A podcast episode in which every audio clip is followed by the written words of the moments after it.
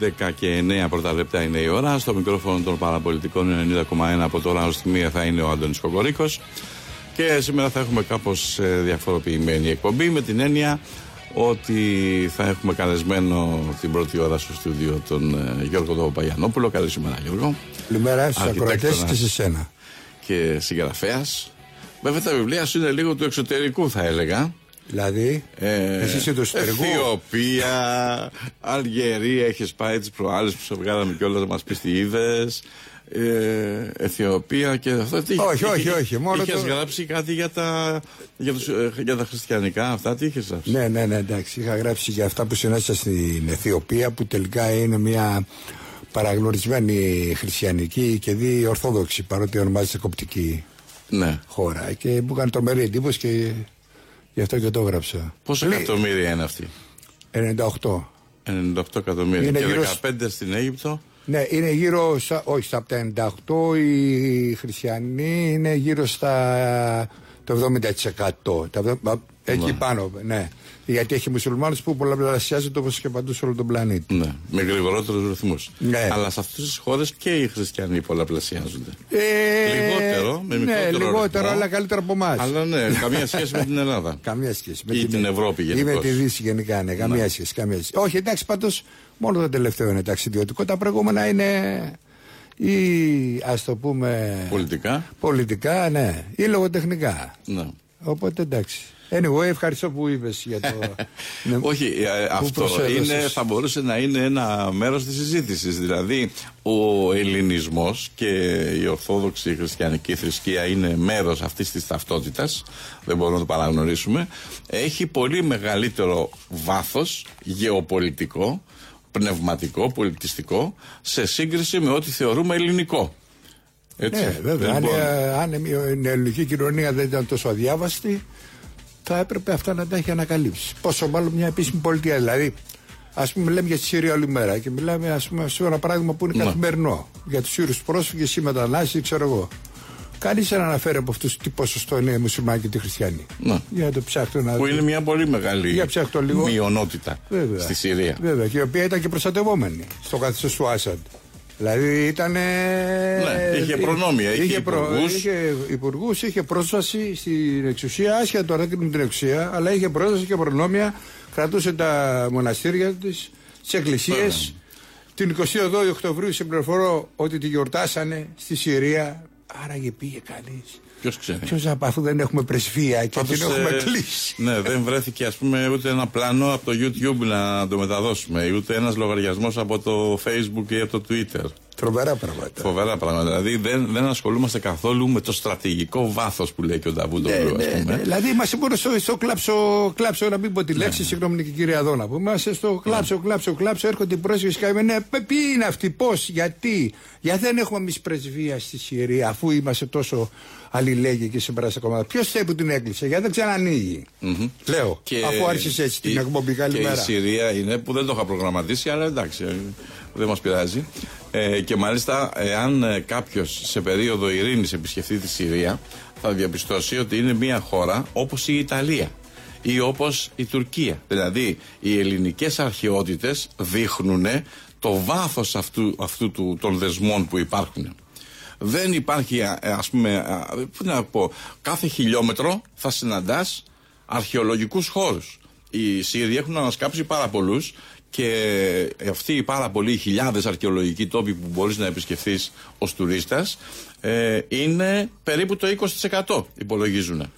Άλλο ένα 80% είναι ακόμα φαμένο κάτω από τη γη. Και μάλιστα υπάρχει ελληνισμός ε, στη Συρία από τις τρεις εποχές. Από την αρχαία εποχή, από την ελληνιστική και τη ρωμαϊκή και από την ε, βυζαντινή εποχή. Και, υπάρχει και, και, και υπάρχουν και οι κριτικοί του, από το, πώς το λένε το χωριό μου διαφεύγει αυτή τη στιγμή το οποίο για, επειδή ήταν είχαν, εξισλα, είχαν εξισλαμιστεί έγινε ανταλλαγή αλλά μιλάει ελληνικά άνθρωποι αν πας και σου ναι. λένε εμείς είμαστε στην Κρήτη κριτικά ναι. ναι. Έτσι. Καλά και επίσης η Συρία είναι περήφανη για τον πολιτισμό τη. Δεν σαν Τουρκία που προσπαθεί ότι βρίσκει είτε να το θάβει να το λέει ότι είναι ξέρω εγώ οτιδήποτε άλλο εκτός από ελληνικό. Βέβαια εντάξει ένας άνθρωπος που πηγαίνει πέρα, δεν μιλάω μόνο για αρχαιολόγους, καταλαβαίνει τι βλέπει και καταλαβαίνει και τι διαβάζει στα γράμματα.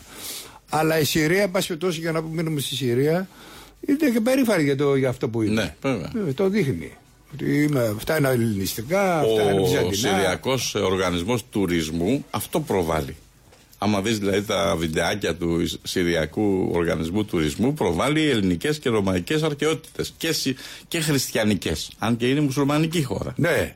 Η οποία όμως είπαμε ότι είχε ένα μεγάλο ποσοστό που πριν από την καταστροφή αυτή που συντελείται αυτή τη στιγμή εδώ και 6-7 χρόνια σε αυτή τη χώρα, υπερεύανε το 20%. Mm-hmm. Μεγάλο νούμερο. Μεγάλο για... νούμερο σε εκατομμύρια. Σε εκατομμύρια. Μεγάλο νούμερο έτσι, γιατί εντάξει δεν ήταν βέβαια ολοορθόδοξοι και καθολικούς βεβαίως διότι και οι καθολικοί εκεί λόγω μετά τις σταυροφορίες που φτάσανε mm-hmm. εκεί που φτάσανε μπας περιπτώσει στα Ιερουσαλήμ. Και, τέτοια, και τέτοιες αρχαιότητες έχει ας πούμε. Βέβαια. Δηλαδή κάστρα που Βεβαίως. διατηρούνται. Βεβαίως. Ένα, δύο, τρία είναι Βεβαίως. σε καλή κατάσταση. Και τέτοια κάστρα έχει φράγκικα όπως έχει και αραβικά βέβαια πολλά προφανώς διότι εντάξει μετά ναι. εν κατακλείδη είναι η, του Αλαντίν και λοιπά οι Άραβες ας πούμε και ξαραβίστηκε αλλά τούτος έχει όλη την γάμα του, των πολιτισμών. Και αυτό είναι καλό γιατί το έχει. Ε, ναι, ε, δεν είναι σε διωγμό. Δεν ήταν σε ναι, διωγμό οι χριστιανοί. Ναι, τώρα... τώρα είναι, αλλά ναι. ας πούμε το σήμα του Οργανισμού Τουρισμού της Συρίας είχε ένα μιναρέ και, ένα, και, μια, και έναν αρχαίο ελληνικό κίνοα, ε, κύωνα, ε, ιονικού ρυθμού. Λοιπόν, διάλειμμα διαφημίσεις και θα συνεχίσουμε.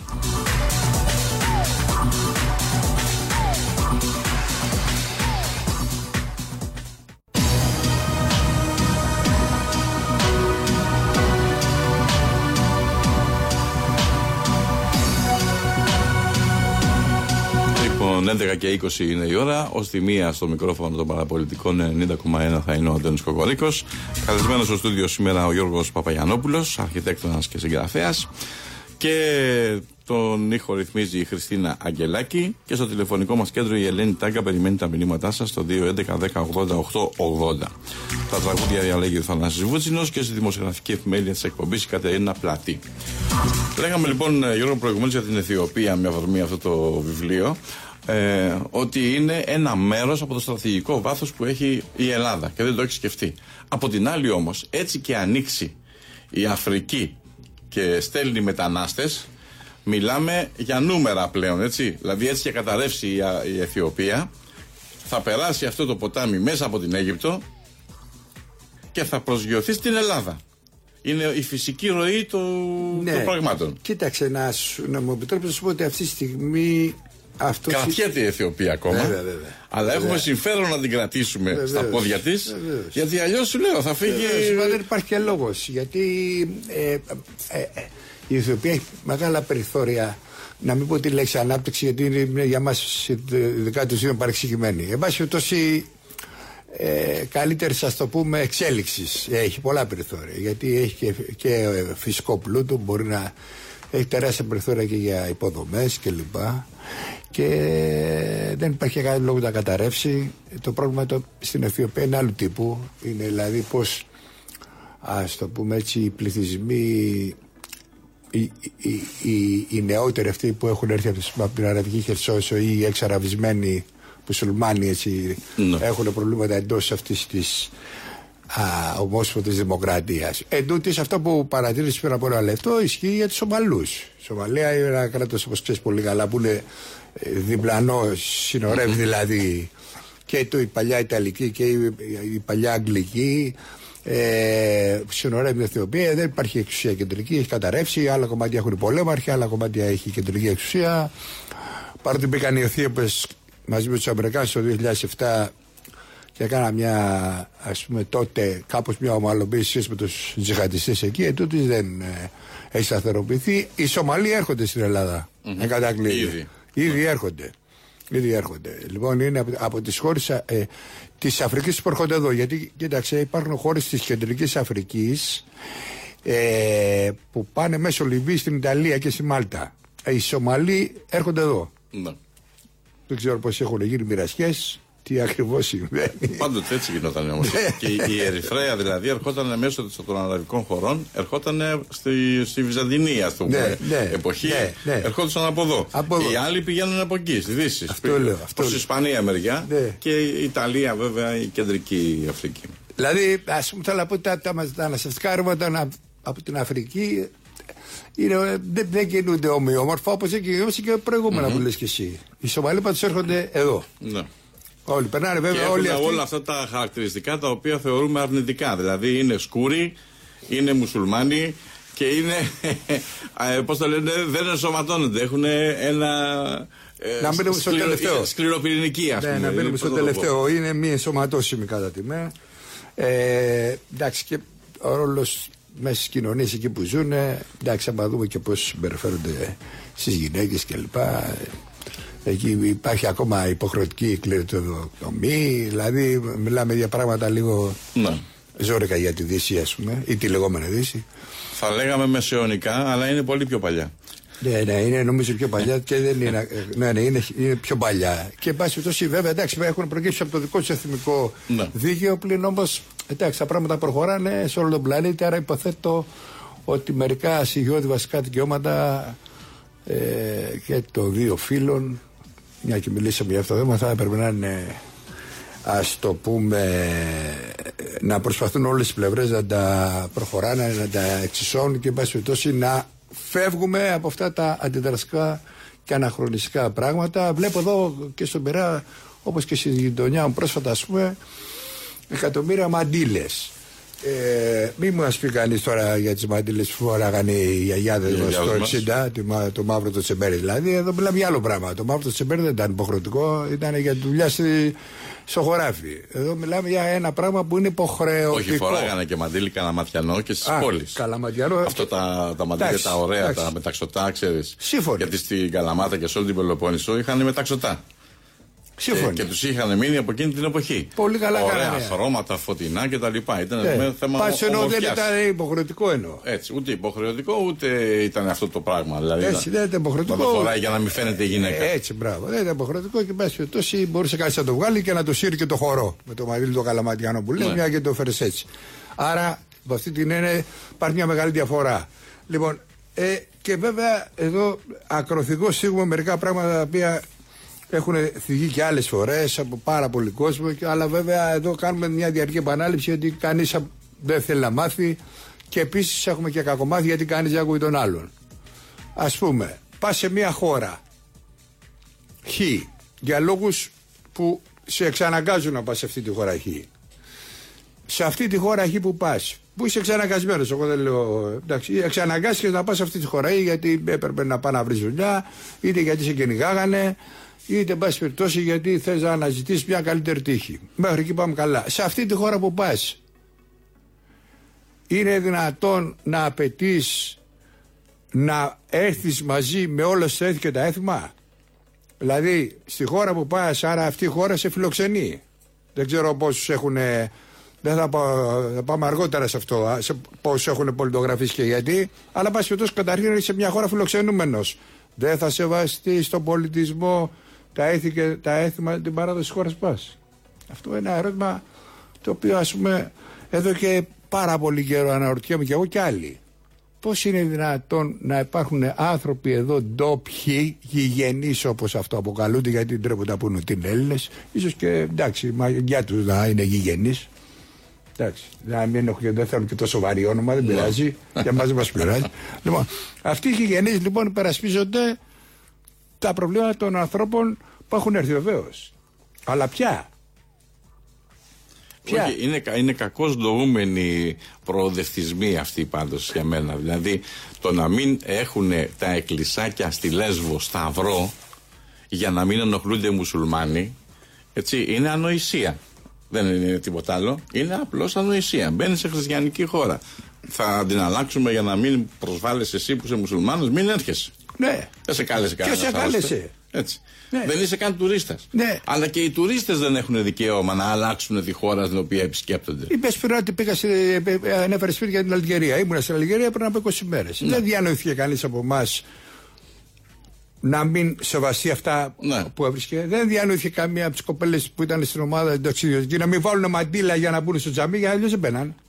Ναι. Τι έπρεπε να κάνουν δηλαδή, σαμπουκά, γιατί ότι, oh, τι μας κάνετε εδώ, γιατί αφορά μαντέλα, αφού έτσι είναι. Ναι. Το, το, το, έτσι είναι έτσι το, το, το, έθιμο. Το, το, το ήθος και το τοπιο έθιμο. Λέει κύριε, θα μπεις στο τζαμί, μάλιστα εσύ θα βγάλει τα παπούτσια σου, ασθενικός βεβαίως, για να μπεις και οι κοπέλες θα φορέσουν μαντιλέ. Βεβαίως, ε, αυτό είναι. Είναι ο σεβασμός ενός πολιτισμού εκεί που πας να επισκεφτείς. Τι θα πεις ότι, Α, ξέρεις κάτι, εγώ είμαι κάτι άλλο. Ε, δεν σε ρώτησε κανείς, ούτε ενδιαφέρεται κανείς. Αφού είσαι σε μια χώρα άλλη, θα σεβαστείς αυτά που πρέπει να σεβαστείς. Ελπίζω να γίνουμε κατανοητός.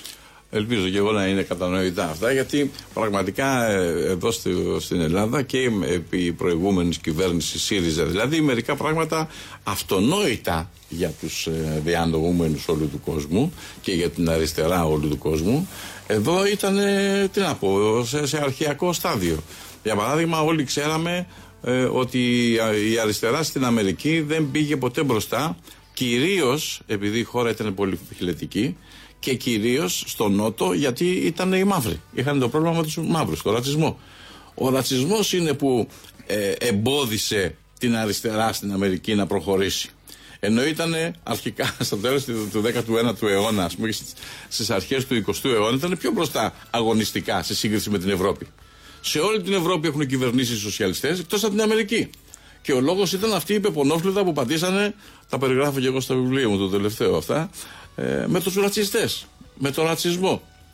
Υπερασπιστήκανε τόσο πολύ τα δικαιώματα των μαύρων που χάσανε το τέλος από τους άσπρους. Δηλαδή τα πράγματα θέλουν, όπως λες και εσύ, μια ισορροπία και ένα κοινό νου. Άμα δεν υπάρχει κοινό νους, ε, Εντάξει, χάνει την μπάλα. Δηλαδή, να σου πω κάτι και γίνονται και δωράκια προς την άλλη πλευρά χωρίς λόγο, ας πούμε. Δηλαδή, καθένας που αντιδράει τώρα σε μετακαταστάσεις, ας πούμε, υπό τη θέμα προσφύγων στην ουσία μεταναστών, για μην κοροϊδευόμαστε τώρα μεταξύ μας.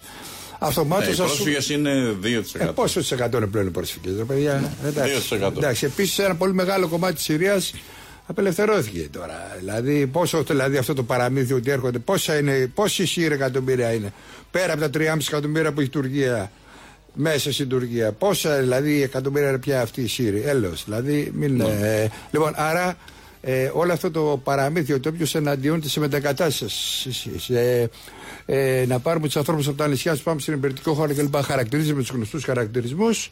Εγώ νομίζω ότι αυτά είναι δωράκια σε μια άκρα δεξιά η οποία φαίνεται ότι ένα πολύ μεγάλο της αριστεράς θέλει να υπάρχει για να έχει αντιπάλων δέος. Αφού δηλαδή η αριστερά έχει αποφασίσει να μην ασχοληθεί με την παγκοσμιοποίηση, με τα θέματα τα σοβαρά, ασχολείται με θέματα της πλάκας. Δηλαδή μεγαλώνει τους δίθεν φασίστες και ρατσιστές στην Ελλάδα για να έχει δικαίωμα λόγου. Δηλαδή μιλάει για μια αριστερά άντε μέχρι τη δεκαετία του 50-60.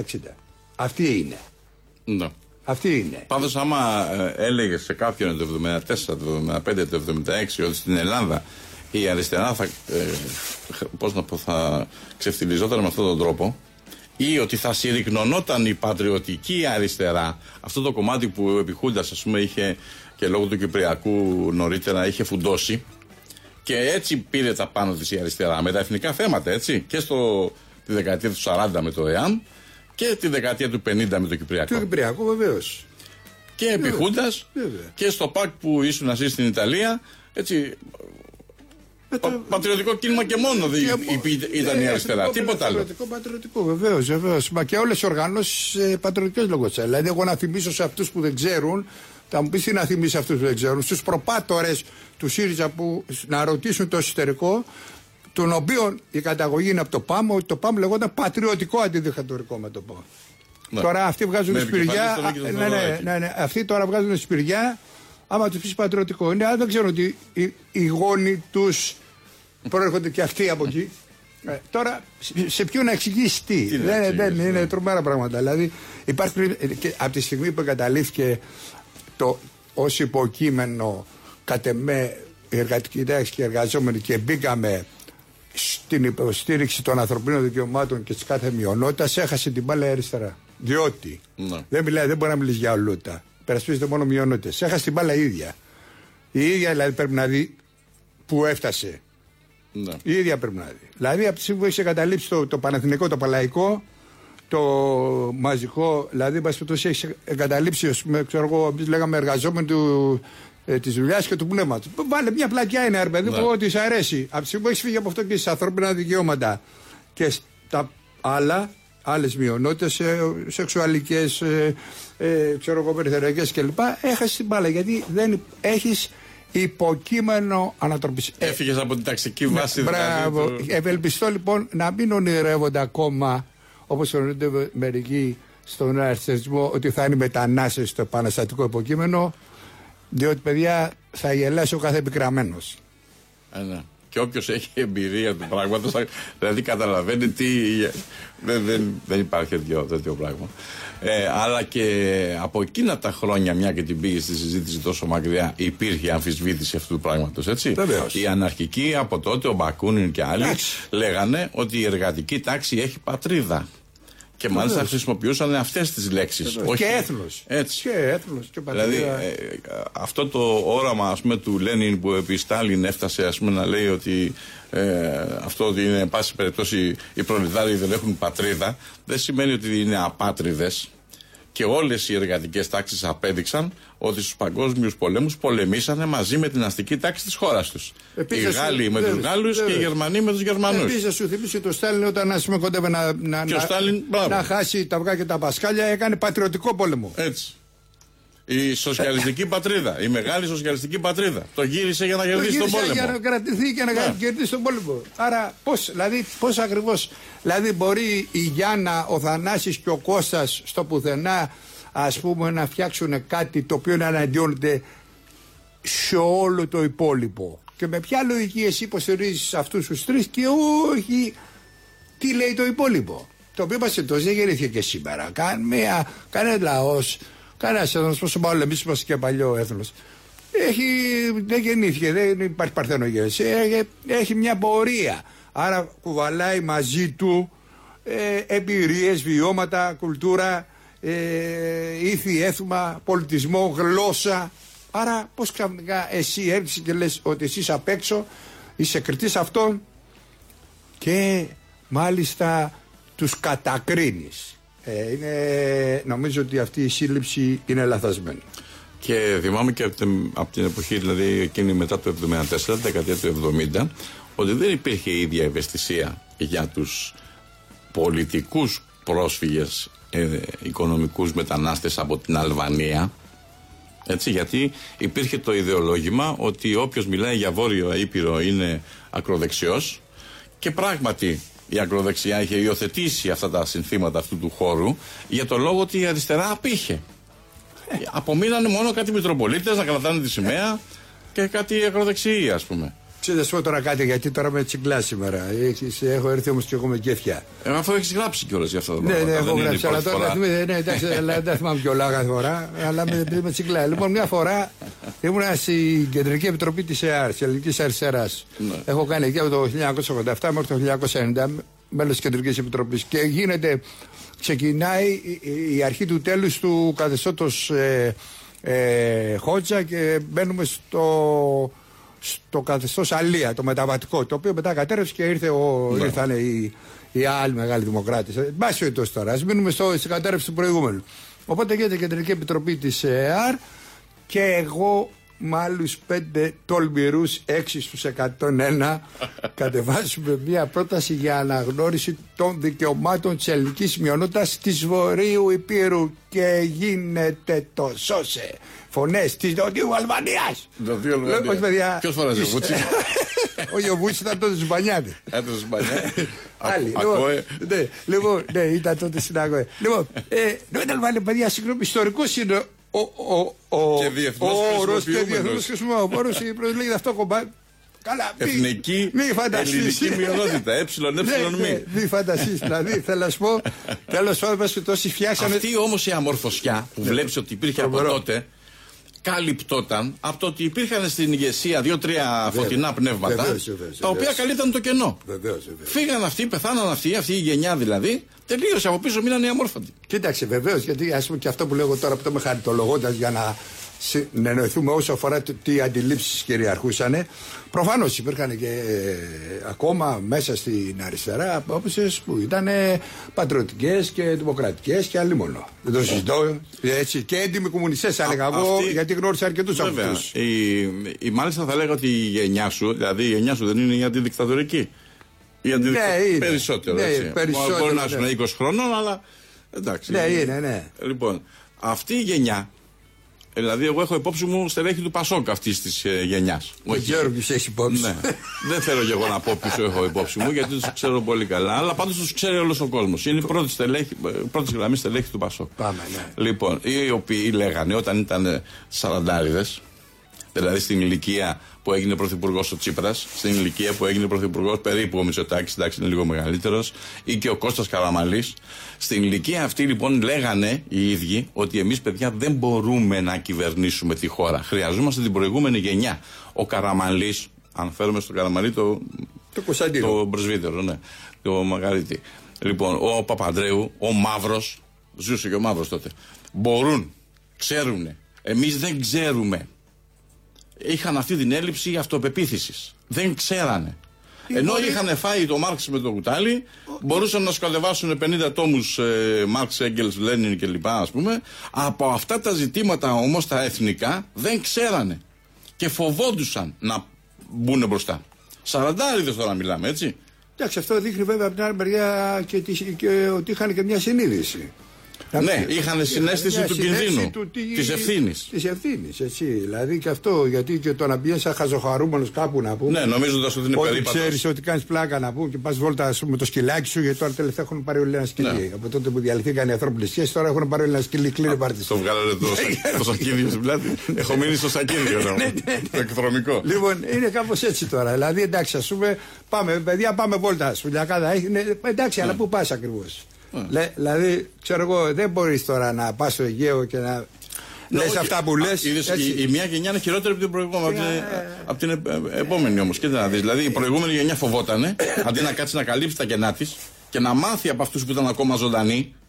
Δεν μιλάω τώρα για ανθρώπους σαν τον Μανώλη το Γλέζο, έτσι, ο οποίος είναι μια κλάση πάνω, αλλά Εντάξει, εντάξει. και οι άλλοι ήταν ας πούμε αποδεκτοί ότι ξέρουν να κυβερνήσουν. Δεν, και το Καραμαλή δηλαδή τον παραδεχόντουσαν και οι άλλοι από το άλλο κόμμα και τον Παπαδρέο τον παραδέχονταν εντάξει ότι ξέρει να κυβερνήσει. Και το φλωράκι, θα σου έλεγα. Και το φλωράκι, βέβαια. Αυτή η γενιά, εν πάση περιπτώσει, του Γιατί πολέμου. ας πούμε και αυτός, δηλαδή ο καθένας από την πλευρά του είχε, είχε, ρε παιδί μου, είχε μια. ε, Εμπειρία. ε, Μια εμπειρία. Και εν πάση περιπτώσει Ναι. είχε μια σοφροσύνη. Δεν ξέρω αν χρησιμοποιείται αυτή η λέξη. Σοφία, ναι, ναι, ναι. ναι. Υπήρχε μια σοφροσύνη. Τώρα συμφωνούμε, διαφωνούμε είναι άλλο θέμα. Με όλους αυτούς μπορούμε να συμφωνούμε, μπορούμε να διαφωνούμε. Αλλά έβλεπες όμως ένα κάτι το οποίο είναι κρίμα που σήμερα δεν το βλέπουμε. Είναι κρίμα διότι αυτό στοιχίζει στη χώρα, στο λαό μας, στοιχίζει δηλαδή στο σήμερα, στο αύριο. Δε- Δηλαδή αυτό πράγμα δημιουργεί συνεχώς μια εμπλοκή σε γελία πράγματα. Δηλαδή, κοίταξε τώρα, ας πούμε, να σου πω εγώ πάλι παράδειγμα, δεν θέλω να κάνω κατάχρηση για το μεταναστευτικό, αλλά εν πάση περιπτώσει θα την κάνω. Δηλαδή, ε, εδώ η χώρα έχει ένα τεράστιο θέμα και τούτη η μπάλα πετιέται μονίμως έξω και συζητάμε εάν θα εξαιρεθούν δύο άτομα από την προκαταρκτική της Νοβάρτης και έρχεται η άλλη πλευρά και θέλει να εξαιρέσει και αυτή άλλα τρία άτομα από την άλλη πλευρά πάλι στην υποεπιτροπή της Νοβάρτης. Καλά παιδιά, εντάξει να πούμε. Εδώ όμως έχουν βουλιάξει περιοχές. Εδώ όμως υπάρχουν περιοχές που δεν αντέχουν άλλο. Εδώ υπάρχει ας πούμε μια συνεχής αύξηση του αριθμού των μεταναστών. Ε, λύση δεν υπάρχει. Έχει φορτωθεί η χώρα ένα πράγμα το οποίο την ξεπερνάει. Καθαρές κουβέντες τώρα. Τι να λέμε, άλλα αντάλλων. Ε, Προφανώς οι, οι, οι αγαπητοί μας εταίροι ε, μια χαρά το λύνουν το θέμα, μιλίοντά το. Διότι μένουν εδώ φορτωμένοι. τους νοιάζει, ναι. Ναι, ακριβώς. Είναι Δεν- πάρει για δεν- κανένα φράγκο. Εντάξει, το δίνουν και στην Τουρκία και λέει παιδιά, εντάξει, αυτά μπορούμε, πάρτε τα, φάτε τα, κάντε ό,τι μπορείτε. Οπότε. Ενώ εποφελούνται οι ίδιοι, έτσι. Δηλαδή κρατάνε τους πιο υπάκους, τους πιο πειθαρχικούς, τους πιο προσαρμόσιμους για εργάτες. Τους υπόλοιπους πάρτε τους εσείς. Αυτό. Αυτό είναι. Δηλαδή. Αυτό. ε, Δεν είναι ένα τρελό θέμα. Και επίσης τώρα να κάνω και μια παρατήρηση για τον σημερινό πρωθυπουργό, παρότι εγώ συνήθως αποφεύγω ε, να ονοματίζω. Αλλά, εν πάση περιπτώσει, ε, έχει την εντύπωση ο Κυριάκος Τσοτάκη ότι ψηφίστηκε για να έρθει να εφαρμόσει στο μεταναστευτικό τη γραμμή του ΣΥΡΙΖΑ. Για το μνημόνιο είναι σίγουρο πάντως. Για το μνημόνιο είναι άλλο θέμα τώρα, επειδή μιλάμε για το μεταναστευτικό. δηλαδή, ας- Τα πήρε αυτά- πακέτο όλα Ναι, και ναι, τη συμφωνία των προσπών. Ναι, ναι, δηλαδή, Την έλεος. εφαρμόζει και τη συμφωνία των προσπών. Δεν έχει αντίρρηση. Ναι, ναι. Λοιπόν, φίλε μου, δεν βγήκες για αυτό, αγαπητέ κύριε Πρωθυπουργέ. Δεν βγήκατε για αυτό. Δεν ξέρω ποιος σας μιλάει και τι σας λέει. Καλά, εγώ εντάξει, κάποιος είμαι εγώ να σας μιλήσω, αλλά βάσει τόσο αυτοί που είναι δίπλα σας. Δεν σας λέει κανείς κάτι. Δηλαδή, βγήκατε γιατί. Να συνεχίσει τη γραμμή του ΣΥΡΙΖΑ. Επίσης, για ποιο λόγο δεν αντικρούεται, αγαπητέ Αντώνη, αγαπητοί αγρότες, η ιδεολογική τρομοκρατία που ασκείται ακόμα σήμερα, από, που είναι προϊόν της γραμμής του ΣΥΡΙΖΑ σε σύμπλαση με τον αριστερισμό. Δηλαδή, η ιδεολογική τρομοκρατία. Ότι όποιος διαφωνεί με αυτά που λέμε εμείς είναι ρατσίστας και φασιστής. Και φασίστας. Ναι. Δεν αντικρούεται. Όχι, έρχεται λοιπόν, έρχεται λοιπόν ο κύριο. Όσα έχουμε πει, πρόσεξε, πρόσεξε. δεν καταφέραμε να το διαλύσουμε. Ναι, πρόσεξε όμως τώρα. Έρχεται όμως ο κύριο Μητσοτάκης και λέει: Χαίρομαι που πήγα σε μια παρέλαση που ήταν πολυπολιτισμική. Τι είπες, αγαπητέ μου, τι είπες, αγαπητέ μου, κύριε Πρωθυπουργέ μου; Αλήθεια. Δεν μας έλεγε αυτά πριν τις 7 Ιουλίου όμως. Ότι σου αρέσουν οι πολυπολιτισμικές παρελάσεις. Άλλα μας έλεγες και υποθέτω, εμείς εντάξει δεν είμαστε και εκλογική σου βάση. Αλλά η εκλογική σου βάση τι ακριβώς λέει για το πολυπολιτισμό; Εδώ έχουμε ένα μεγάλο θέμα. Τώρα για να το κλείσουμε αυτό, μήπως προλάβουμε και τίποτα άλλο. Εν πάση περιπτώσει, εγώ έχω την αίσθηση και θα παρακαλέσω να κρατεί αυτή την παρατήρηση, την ξανασυζητήσουμε μια άλλη φορά. Το ζήτημά μας είναι η πολυπολιτισμική Ελλάδα. Αυτή έχει γίνει με το ζόρι. Το ζήτημά μας είναι ότι μην προκύψει πολυεθνική. Πολυεθνική Ελλάδα προκύψει. Ναι. Με τι μετακαταστάσει. Εγώ, εγώ νομίζω πάντως ότι το, πρέπει να το πάμε στο τέλος και να προειδοποιήσουμε τον ελληνικό λαό ότι γίνεται αντικατάσταση πληθυσμού ούτε πολυεθνική ούτε πολιτισμική. Το έχουμε ξεπεράσει το στάδιο αυτό. Η Ελλάδα θα είναι από τις πρώτες χώρες ε, που θα ακολουθήσει τα βήματα της Σουηδίας. Η Σουηδία, ε, πώς το λένε, έγινε το πειραματόζωο και βλέπουμε τι προβλήματα αντιμετωπίζει. Ποια η Σουηδία; Ποια πήγαινε στο Χόλμη να, Ποια η να κυκλοφορήσεις; Ενώ α πούμε η Ελλάδα που δεν ήταν ποτέ τη Σουηδία θα διαλυθεί αμέσω ή θα συνετέθει. Και θα ζει σε αυτή την περιοχή μια άλλο λαό αυτό το όραμα του. Πώ τον λέγανε, Καλιγά, τον λέγανε αυτό το, τη Βυζαντινή που δίνουν και βραβείο τώρα η Μέρκελ. Τέλο πάντων, ε, δεν θυμάμαι τώρα. Α, ναι, ναι, ναι, ναι. Του, ναι, ναι, ναι, του 19 που έγραψε για το. Ναι, ναι, ναι. ναι, ναι. Καλιγά στα. Καλέργη. Καλέργη, καλέργη. Ναι, ναι, ναι. Λοιπόν, που λένε ας πούμε ότι θέλουν ένα λαό που να είναι όχι ακριβώς μαύρος, αλλά σκούρος, έτσι, ναι. μελαχρινούλης. Έχουμε πούμε. και εδώ, έχουμε μια καλά, εντάξει. Ναι, σκουραίνουμε. Ναι. να, να, να, έρθουν ας πούμε, μερικοί από την Αφρική, να έρθουν και από την Ασία, να ανακατευτούν εδώ και με τους ε, ντόπιους που θα έχουν απομείνει, γιατί οι άλλοι θα πάρουν το ονοματιό τους και θα φύγουν και διευκολύνεται στο να φύγουν. Έτσι. Και εδώ θα γίνει ένας μεικτός πληθυσμός ένα άλλο έθνος, ας πούμε, πολυεθνικό, ε, αμάλγαμα, ένα τέτοιο πράγμα. Ναι. Ένας χυλό. Ναι. Ένα, ένα ναι. πράγμα το οποίο δεν θα έχει ταυτότητα. Θα είναι η ταυτότητά του ότι είναι, προσφέρεται προς πώληση, προς ενοικίαση. Εδώ είμαστε. Δηλαδή αντικαθιστούν τον πληθυσμό και εμείς καθόμαστε και τους κοιτάμε. Ε, Επίσης υπάρχουν και οξύτερα προβλήματα από αυτά. Δηλαδή υπάρχει ο νεοθωμανισμό. Υπάρχει ο Ερντογάν, ο οποίος θέλει και αυτός ένα κομμάτι στην πραγματικότητα. Εντάξει, την έχετε διαλύσει στην Ελλάδα, να πάρω κι εγώ ένα κομμάτι. Αυτό θέλει ο άνθρωπος. Τελικά, ας πούμε. Και ενώ βλέπουμε ότι τον απειλούσαν με κυρώσεις, επειδή αγόρασε S400, αυτός την άλλη εβδομάδα είναι στο Ζευκό Οίκο. Να πάρει τα 500. δηλαδή θα του δώσουν και το και παράσημο από ό,τι καταλαβαίνω. Άλλος περίμενε να πάρει το Νόμπελ, άλλος θα το πάρει. Και ζήτησε ο, ο, ο, ο Τραμπ, λέει, ζήτησε από τους Ρεπουμπλικανούς ε, να παγώσουν τις διαδικασίες στο Κογκρέσο για ακυρώσει κτλ. Ε, όσο τουλάχιστον είναι στην Ουάσιγκτον. για λόγους ευγενίας. Εδώ είμαστε. Δηλαδή αυτά τα πράγματα δεν τα βλέπουμε. Και καλά εμείς, λες Γιώργο. Οι Κύπροι που είναι με το ένα πόδι στον τάφο, με τη μισή πατρίδα τους, με το νησί, μισό νησί κάτω από την πότα του στρατού κατοχής. Είναι δυνατόν να σφυρίζουν αδιάφορα και να προσπαθούν να γίνουν πλούσιοι; Η, η, η δουλειά τους να είναι να άμα δεις την τηλεόραση, έτσι καταλαβαίνεις τι λαό, γιατί λαό μιλάμε. Και την ελληνική τηλεόραση, άμα τη δεις, καταλαβαίνεις πως είμαστε ένας υποταγμένος λαός, και την κυπριακή τηλεόραση ακόμα χειρότερα. Κοίταξε να δεις, απέναντι στον Οθωμανισμό έχουμε μιλήσει και έχουμε πει πολλές φορές τι πρέπει να γίνει ισότα μία κόντων. Εγώ θα έλεγα το εξής. Να συγκρίνουμε το δύο εκδηλώσεις τις επαιτειακές που θα γίνουν το 2021 με το 2022. Το, θυμίζω, το 2021 θα εορτάσουμε εμείς εντό εισαγωγικών, εν πάση είναι η επέτειος των 200 χρόνων από την ελληνική επανάσταση, επανάσταση του 2021. Και το 2022 θα είναι τα 100 χρόνια από την ίδρυση της τουρκικής δημοκρατίας.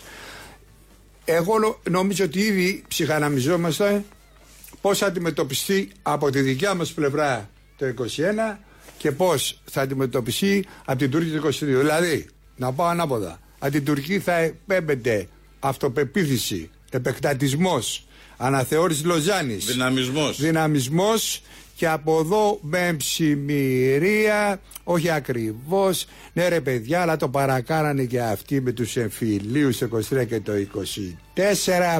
Ναι ρε παιδιά, αλλά άμα δεν ήταν το 27 ο Ηνωμένος Τόλο, ο οποίος κατά τύχη μπήκε σε σύγκρουση. Εν πάση τόση. Και κόντρα στις εντολές. Και κόντρα στις εντολές. Εν πάση τόση θα είχε καταρρεύσει. Επανάσταση και τι θα γίνει να πούμε κλπ. Δηλαδή, εμένα χωρίς, έχει ξεκινήσει. Χωρίς η... ιστορικά συμπεράσματα. Δηλαδή, Αυτό έχει σημασία. Ακριβώς, ακριβώς, Ενώ δηλαδή ακριβώς, ο Ερντογάν εκπαιδεύει τους νέους Τούρκους ε, από το τίποτα, γιατί δεν παρέλαβε ένα έθνος τουρκικό. Όχι βέβαια. Παρέλαβε Έλληνες, παρέλαβε Αρμένιους, παρέλαβε Κούρδους, παρέλαβε Κυρκάσιους, παρέλαβε Γεωργιανούς, παρέλαβε όλες τις φυλές του κόσμου εκτός από Τούρκους. Και ισχυρίζεται ότι στη βάση της θρησκείας είναι όλοι ένα έθνος και με αυτή τη μαγιά προσπαθεί να φτιάξει τσιμέντο. Και παρόλα αυτά το καταφέρνει και θα βγει, ας πούμε, στα 100 χρόνια από την ίδρυση του τουρκικού κράτους, θα βγει με δυναμισμό. Ενώ εμείς 200 χρόνια μετά την ίδρυση του κράτους προσπαθούμε να το διαλύσουμε ε, και αυτό το, το προτεκτοράτο. Εκεί είμαστε. Πρόσεξε τώρα. Δηλαδή, πρόσεξε τώρα. Βλέπω, ας πούμε, εδώ την τελευταία περίοδο μια προσπάθεια να αναδειχθεί και να αναμορφωθεί ο, ο ρόλος του Ιωάννη Καποδίστρια ναι. ως κεντρικού σημείου αναφοράς ε, και το καταλαβαίνω ότι αυτό θα γίνει σε σχέση με το 21. Εγώ να πω κάτι δεν έχω κανένα πρόβλημα. Αμφιβάλλω αν θα αποκαταστήσουν τον Καποδίστρια. Ναι, ναι, ναι, ναι, πρόσεχε, Γιατί έχει ε, υποστεί και αυτός μεγάλης ναι, συκοφάντηση. Πρόσεχε, να πω. Εγώ είμαι ο τελευταίος που θα συκοφαντήσω τον Καποδίστρια. Γιατί δεν υπάρχει κανένα λόγος. Εν τούτης, ε, και έχει παίξει, δεν, δεν είναι ιστορική εκπομπή, αλλά μπορώ να πούμε πολλά. Εν τούτης ήδη υπάρχει μια παρασποδία. Δηλαδή έχουμε περάσει από τους αγωνιστές του 21, δηλαδή αυτούς που κανανε την επανάσταση, ήδη στον πρώτο κυβερνήτη. Δηλαδή έχουμε φύγει από τον Κολοκοτρώνη, από τον Καραϊσκάκη, Κατάλαβες τι θέλω να σου πω; Δεν καταλάβαμε. Δηλαδή ότι, έχουμε φύγει ότι από, όλοι αυτοί που υπήρξαν από τους φιλικούς, από τους υψηλάντιδες. Είναι μία ομάδα. Μπράβο και μετά είναι οι άλλοι που ήρθαν, ας πούμε. Μπράβο, θα πάμε εκεί τώρα. Περίμενε τώρα. Οπότε τώρα είμαστε στο Καποδίστρια. Εγώ δεν είμαι σίγουρος ότι μέχρι το 21 δεν θα φτάσουμε στο Μαύρο Κορδάλτο και στο Κολέτη, για να στο πω στα ίσα. Ναι. Δηλαδή δεν είμαι σίγουρος ότι τελικά θα χρεωθούν τα πάντα αυτοί που πολεμήσανε και οι, οι, οι, οι φραγκοφορεμένοι, συγγνώμη κιόλας. Ναι, θα, θα είναι οι νέοι εξυγχρονιστέ. Και, και, και εμείς είμαστε φραγκοφορεμένοι, αλλά δεν είμαστε ξεφτυλισμένοι. Έχει μια διαφορά. Δηλαδή να, να διαβάζουμε τι γίνεται κάθε φορά. Δηλαδή, προφανώς ένα μεγάλο ποσό των αγωνιστών του 21 εντάξει, μπορεί να μην είναι και στρατηγική, ε, μπορεί να μην ήξερε διάφορα πράγματα, έχει όμως φρόνημα. Και χωρίς αυτό δεν γίνεται. Όχι, όχι επανάσταση δεν γίνεται. Την είχε η φιλική εταιρεία. Βέβαια. Η οποία ξεκίνησε την επανάσταση από την Κωνσταντινούπολη, όπου ήταν η έδρα της, και με σχέδιο να εξεγερθεί ο στόλος, που αποτελεί το από ε, ε, Έλληνες ναύτες και αξιωματικούς, και από εκεί να επεκταθεί και σε όλα τα υπόλοιπα. Αλλά πάντως η Επανάσταση έτσι σχεδιάστηκε. Για να απελευθερωθεί πολλές περιοχές ελληνικές και η πρωτεύουσα. Η πρωτεύουσα ήταν η Κωνσταντινούπολη για τους φιλικούς. Αυτό το πράγμα δυστυχώς ξεχάστηκε και δυστυχώς μετά το 1922, μετά την μικρασιατική καταστροφή, προσπαθήσαμε να το γυρίσουμε σε μια προπαγάνδα δήθεν ότι οι επαναστάτες του 1821 ξεκινήσαν να, να γίνουν απόγονοι του Περικλέους. Ψεύδος. Αυτά όλα είναι μετά την, μετά την μικρασιατική καταστροφή. Είναι η προπαγάνδα του μίζερου αθηναϊκού κράτους. Τίποτα άλλο. Οι Έλληνες ξεσηκωθήκαν για να απελευθερώσουν τις ελληνικές χώρες που είναι αυτές που ξέρουμε όλοι, Μεσόγειος δηλαδή, και η πρωτεύουσα η Κωνσταντινούπολη. Αυτό το πράγμα δεν θα το πει κανένας αυτά τα 200 χρόνια σε αυτές τις εκδηλώσεις. Εάν κρίνω από αυτούς που μαζεύουν. Ναι, και σωστά το λες, γιατί μην ξεχνάς ότι μέχρι πριν 3-4 χρόνια υπήρχε άλλη προπαγάνδα ότι ας πούμε ήμασταν ε, ας πούμε, ε, για 400 χρόνια σε μια Οθωμανική αυτοκρατορία η οποία ήταν ανεχτική σε εμάς. Έχουν υποθεί και τέτοια πίθανα. Θυμάσαι το φοβερό ναι, Βερέμι, δηλαδή, στη φοβερή η, εκπομπή του Sky να πούμε ότι. Δηλαδή, η αναθεώρηση. Ε, μας, ε, δηλαδή, μας το πέβανε ας πούμε, η, η Τουρκία Οθωμανή, ξέρω εγώ, ρε παιδιά, τι ωραία που είστε κλπ. Δηλαδή απίθανε, απίθανα πράγματα τα οποία ας πούμε κανονικά σηκώνεσαι και του ρίχνεις μια σφαλιάρα. Συγγνώμη κύριε καθηγητά. δηλαδή ε, ανιστόρυτα τα οποία έχουν ένα στόχο. Ποιος είναι ο στόχος; Ο Ο στόχος είναι ότι παιδιά τι τα θέλετε τώρα τα πολλά πολλά και ανεξαρτησίε και δημοκρατίες. Ενώ, ενώ αυτός ο διάλογος θα μπορούσε να είναι ε, καρπερός. Δηλαδή να μπορέσει να γίνει συζήτηση και να μάθουν οι Έλληνες πράγματα. Δεν επιδιώχθηκε αυτό. Τι επιδιώχθηκε, να καταλάβουν αυτοί τρει-τέσσερι θεσούλες, χωρίς να τους πάρουν χαμπάρι άλλοι, να τους έχουν διορίσει η Διαμαντοπούλου και οι άλλοι εκεί οι εξυγχρονιστές ε, και όσοι συνεργάζονται από τη Νέα Δημοκρατία ας πούμε, και φτιάχνουν ένα ωραίο δίκτυο και ή πουλά να αλλάξουν τα βιβλία χωρίς διάλογο. Χωρίς να μάθει η ελληνική κοινωνία κάτι. Και η ζημιά έχει γίνει ήδη, αγαπητέ Αντώνη. Η ζημιά έχει γίνει, και, και, και κυρίως είναι αυτός ο χαδερφισμό. Ναι, βεβαίως και, και, Αυτό είναι δηλαδή το αποτέλεσμα αυτών των αναθεωρητών. Ο χαδερφισμό. Ναι. Εκεί δηλαδή στη θέση της αυτοθυσίας, ο χαδερφισμό. Στη θέση εκείνου που πήγαινε στην Κύπρο για να σκοτωθεί, έτσι για να απελευθερώσει την πατρίδα του για την ελευθερία, ελευθερία ή θάνατος, το λέγανε στην Κύπρο λίγα χρόνια πριν, δεκαετία του 50 η ΕΟΚΑ, έτσι. Και ενώ συμμετείχαν στην Ελληνική Επανάσταση του 21 οι Κύπροι από την αρχή, Μα, μάλιστα πριν την Επανάσταση. Ένας από αυτούς που απαγχωνίστηκαν μαζί με το Ρίγα ήταν οι Κύπροι, στη Λευκοσία. Και επίσης και το πατριάρχη τους ε, το ναι. 21 τον απαγχώνησε. Όπω απαγχώνησαν δηλαδή τον ε, της Κωνσταντινούπολης, διαφεύγει με το όνομα. Της ε, Κύπρου, ναι. δεν το θυμάμαι. Κυπριανός λεγόταν, δεν θυμάμαι. Και της Κύπρου την ναι. ίδια, τον ίδιο μήνα νομίζω. Ναι, για τύπηνα. Για τύπηνα Προφανώς. Δηλαδή ναι. καθίστε ήσυχα. Καθαρίζουμε την ηγεσία σας. Μπαμ. Και δεν νομίζω να μας πει κάποιος οποιοδήποτε ξέρω εγώ ότι δεν ήταν ηγεσία η Πατριάρχης, ο κλήρος, ότι δεν συμμετείχε στην Επανάσταση 21. Ναι, εκείνη την εποχή το έλεγε ο Κοραής, ο οποίος έκανε και τις επιθέσεις εναντίον του τύραννου του Καποδίστρια. Μετά ήταν ο Κάπα Θήτα Δημαράς και μετά ήταν η Ρεπούση και ο Ρέμις και οι υπόλοιποι. Καλά, τώρα είμαστε σε άλλη εποχή, μωρέ. Λιάκου, εποχή Λιάκου ναι. και Κοραή. Ναι. Ρε, πού ε, κάποτε ήμασταν στην εποχή του Διάκου ναι. και τώρα του Λιάκου. τώρα του Λιάκου, ναι. ναι. Λοιπόν, να κάνουμε ένα διάλειμμα και άμα μας περισσέψει κανένα λεπτάκι, να μιλήσουμε μετά ή τελειώσαμε. Μιλήστε τώρα, λέει κανένα λεπτό, γιατί μετά δεν θα σας μείνει τίποτα. Ωραία. Ε, λοιπόν. Ναι, όχι, απλώς έλεγα και εγώ με την. Πήγαμε εκεί πάντως. Ναι, ναι, ναι, δηλαδή, κοίταξε ένα τώρα με την ευκαιρία τη επανάσταση λοιπόν, το 200 χρόνο θα έπρεπε κανονικά. Συγγνώμη, πάλι ζητάμε συγγνώμη. Το κανονικά. Εν πάση περιπτώσει, δεν θα έπρεπε να, να, στην επιτροπή η οποία σχηματίστηκε υπό την κυρία Γιάννα Γελοπούλου να ε, συνεπάρχουν, εν πάση περιπτώσει, και οι άλλοι ε, σχολοί, οι οποίοι αυτή τη στιγμή από τις ίδιες επιτροπές βλέπουμε ότι δεν ε, εκπροσωπείται. Να το πω πιο ευγενικά δεν μπορώ. Δηλαδή βλέπω τον κύριο Μαζάουερ, ας πούμε, ο οποίος ε, έχει γράψει τρομερά σε γραμματεία Θεσσαλονίκη και η οποία ξυπνεί το Οθωμανικό παρελθόν τη Θεσσαλονίκης π.χ. Ωραία, μπράβο. Δεν θα πρέπει να βάλουμε για κάποιον ε, να που να εξυπνεί. Και αυτοί, δεν και, ναι, αυτό λέω. Δεν πρέπει να υπάρχει κάποιο που να ξυπνεί και το ελληνικό παρελθόν τη Θεσσαλονίκη. Πώ ακριβώς γίνεται. Δηλαδή, αυτό δεν Γιώργη αποκλείται. Ναι. δηλαδή, πώς ακριβώς γίνεται. Δηλαδή, γιατί η σύνδεση επιτροπή δεν είναι μονομερής. Άρα δείχνει ότι ο εξυγχρονισμός, δηλαδή η αποεθνικοποίηση, γιατί περί αυτού πρόκειται, συνεχίζεται ακάθεκτη από όλες τις πλευρές. Και ας λέει, ας πούμε, ξέρω εγώ, η Νέα Δημοκρατία ότι είναι κάτι άλλο από τους Ιριζέους. Μέχρι στιγμής περιμένουμε ακόμα να το δούμε. δεν ξέρω, μπορεί να περιλαμβάνονται στην Νέα Δημοκρατία και οι άλλοι, αλλά κυβερνάνε αυτοί. Ε, οι αντίστοιχοι εξυγχρονιστές. Ε, ναι, δηλαδή τρομερό, τρομερό δεν είναι. Δηλαδή, ας πούμε, εντάξει, έρχεσαι, δεν μπορεί να έρχεσαι μόνο στο όνομα ότι ε, ε, ε θέλεις να έρθεις στο όνομα ότι κάνεις καλύτερη διαχείριση. Ποιον αφορά αυτό, κανέναν. Ναι. Ποιος κάνει καλύτερη διαχείριση, τότε να βάλουμε ένα φοροτεχνικό γραφείο, ρε φίλε. Να κάνει διαχείριση, μπορεί να το κάνει καλύτερα. Αυτό είναι το θέμα. Ε, κάνει... Είναι, είναι ναι. τρόικα. Ε, ε, ε, ε, πάει. Α πάρει η τρόικα. Ναι, α έρθει κατευθείαν η τρόικα, ας πούμε. Δηλαδή, αλλιώς κορυδεύουμε. Μα ενδιαφέρει να κάνεις καλύτερη διαχείριση. Μας ενδιαφέρει να πεις κάτι άλλο και από ό,τι φαίνεται αυτό το κάτι άλλο δεν υπάρχει.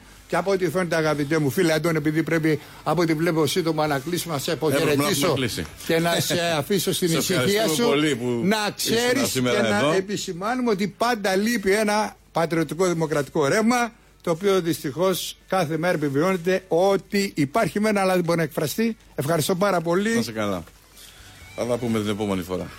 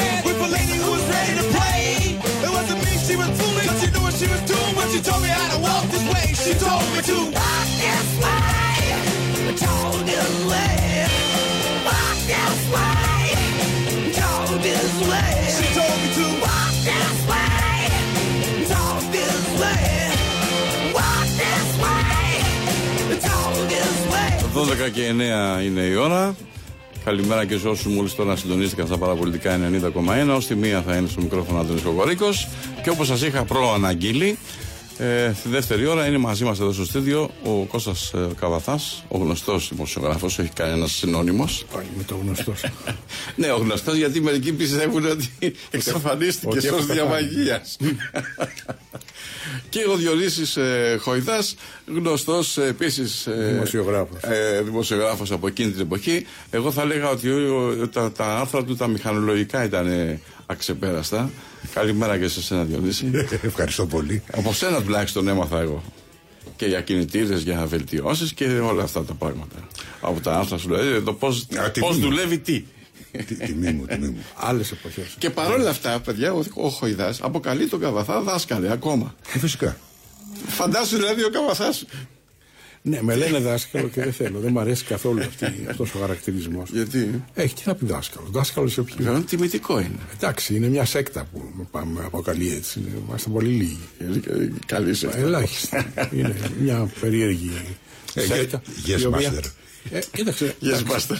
Ναι, yes, Όχι ότι master. θέλει να του λένε yes, master, Όχι, αλλά παιδί εντάξει, μου. το Κοίταξε, απολαμβάνει. εάν δεν αντιμετωπίσει πλέον σε αυτή τη φάση της ζωής μου που περνάω στην, ε, στη, στο singularity, στην τεχνολογική μοναδικότητα που έρχεται, έτσι και θα γίνω πληροφορία κανονική.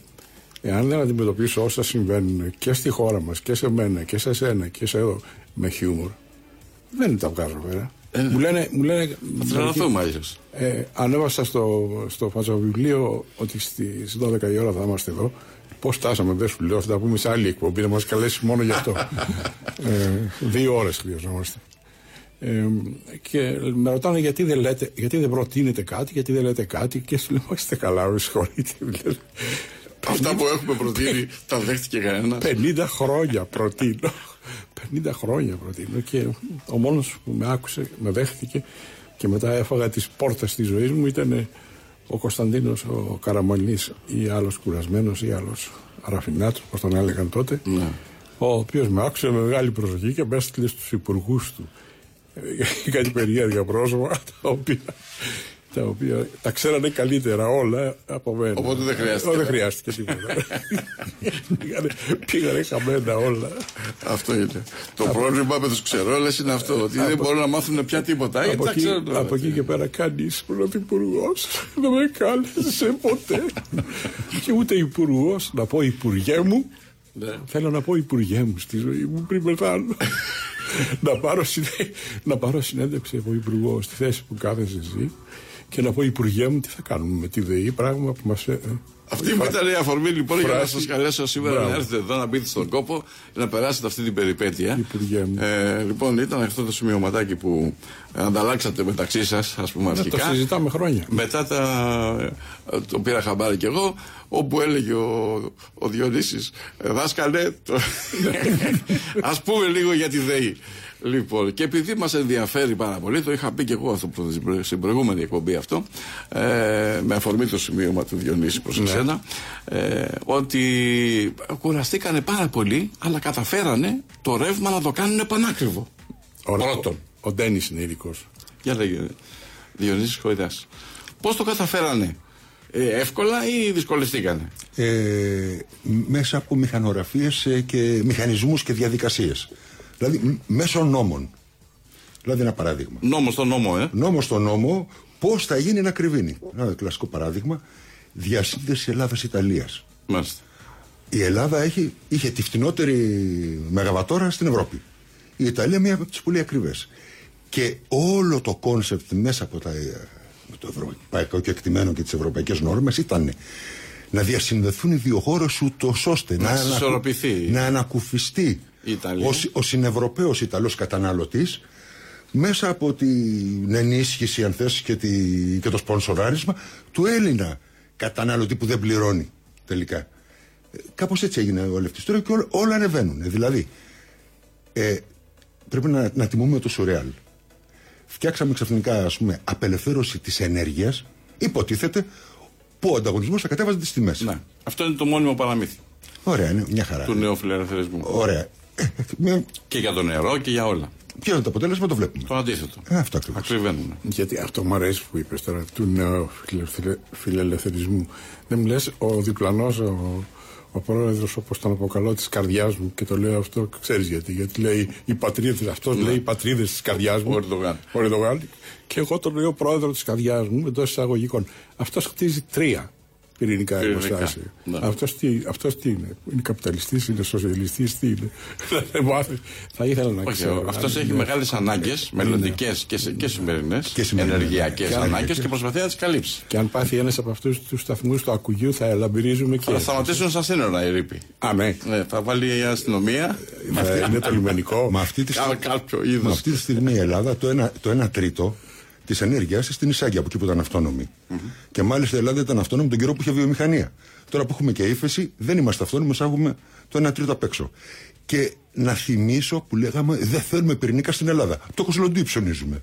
Πάλι στα σύνορα θα σταματήσουν οι ρήποι μόλις. Ε, Με την αστυνομία θα τους πει stop, ναι, ακριβώς. Ακριβώς. Επειδή δεν το ξέρω από το κόσμο. όπως και στους μετανάστες. Ο- ε, Ψωνίζουμε γενικότερα από τις Βαλκανικές χώρες. Φυσικά, αφού είναι διασυνδεμένο το δίκτυο, κάποια ηλεκτρόνια που φτάνουν στην Ελλάδα έχουν ξεκινήσει από το Κοσλοντούι. Τι ντροπή. Τι ντροπή, απίστευτη. Τι κατάνοια μιας χώρας ανεξάρτητης. Επειδή όπως το επιχείρημα και αυτής της κυβέρνησης αλλά και της προηγούμενης και της προπροηγούμενης και όσων θε- θυμάμαι ότι θέλουν να κάνουν κάτι τέτοια κόλπα, είναι ότι δεν υπάρχει άλλη λύση. Ε, αυτό είναι το παραμύθι της ε, Θάτσερ, έτσι. Το There is no alternative. Ναι, ναι, η Τίνα. Ναι. Η Τίνα. λοιπόν, ε, υπάρχει άλλη λύση. Α μιλήσουμε για την άλλη λύση, η οποία βέβαια προποθέτει έντιμη κυβέρνηση. Ε, δύσκολο αυτό. Έτσι. Κλείνουμε την παρένθεση αυτή, έντιμη κυβέρνηση, γιατί δεν είναι και εύκολο. ε, και πάμε στο να δούμε τι θα κάναμε αν είχαμε έντιμη κυβέρνηση.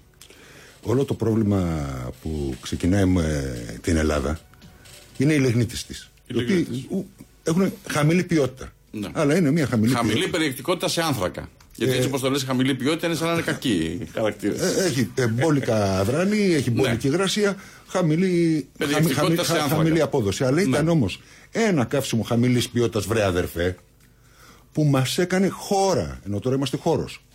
Λοιπόν, φτάσαμε για κάποια στιγμή λοιπόν να πούμε ότι πρέπει να μπούμε στην απολιγνητοποίηση. Απολιγνητοποίηση τι σημαίνει; Παιδιά, Θα από σταματήσουμε να χρησιμοποιούμε το δωρεάν λι- λιγνίτη, το δωρεάν μας λιγνίτη και, σε να αγοράζουμε. κάνουμε εισαγωγές. Εισαγωγές. Φυσικό αέριο, ε, εισαγωγές ε, αιωλικού ρεύματος εγκατεστημένου στη χώρα μας. Δηλαδή, έρχεται ο Ιταλός, σου εγκαθιστά ένα αιωλικό και σου πουλάει το ρεύμα που παράγει το αιωλικό. Με το δικό σου αέρα.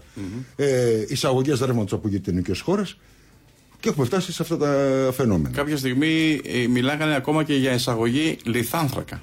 Αυτό είχε μια λογική.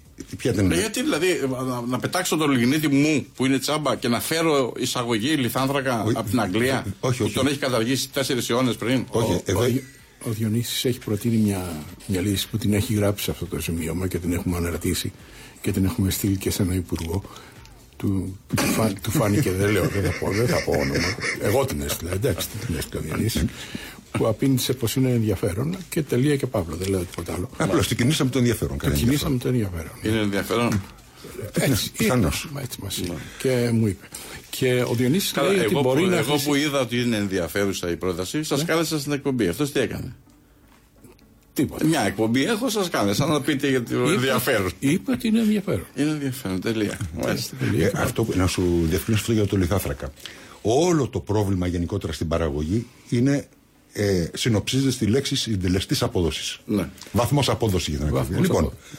οι άνθρωποι βλέπαν ότι με το, λι- αν προσθέταν λίγο λιθάνθρακα μέσα στο λιγνίτη, μια μικρή πρόσμιξη, θα ανέβαινε ο βαθμός απόδοσης Από; και θα είχαν για το ίδιο κόστος περισσότερες μεγαβατόρες.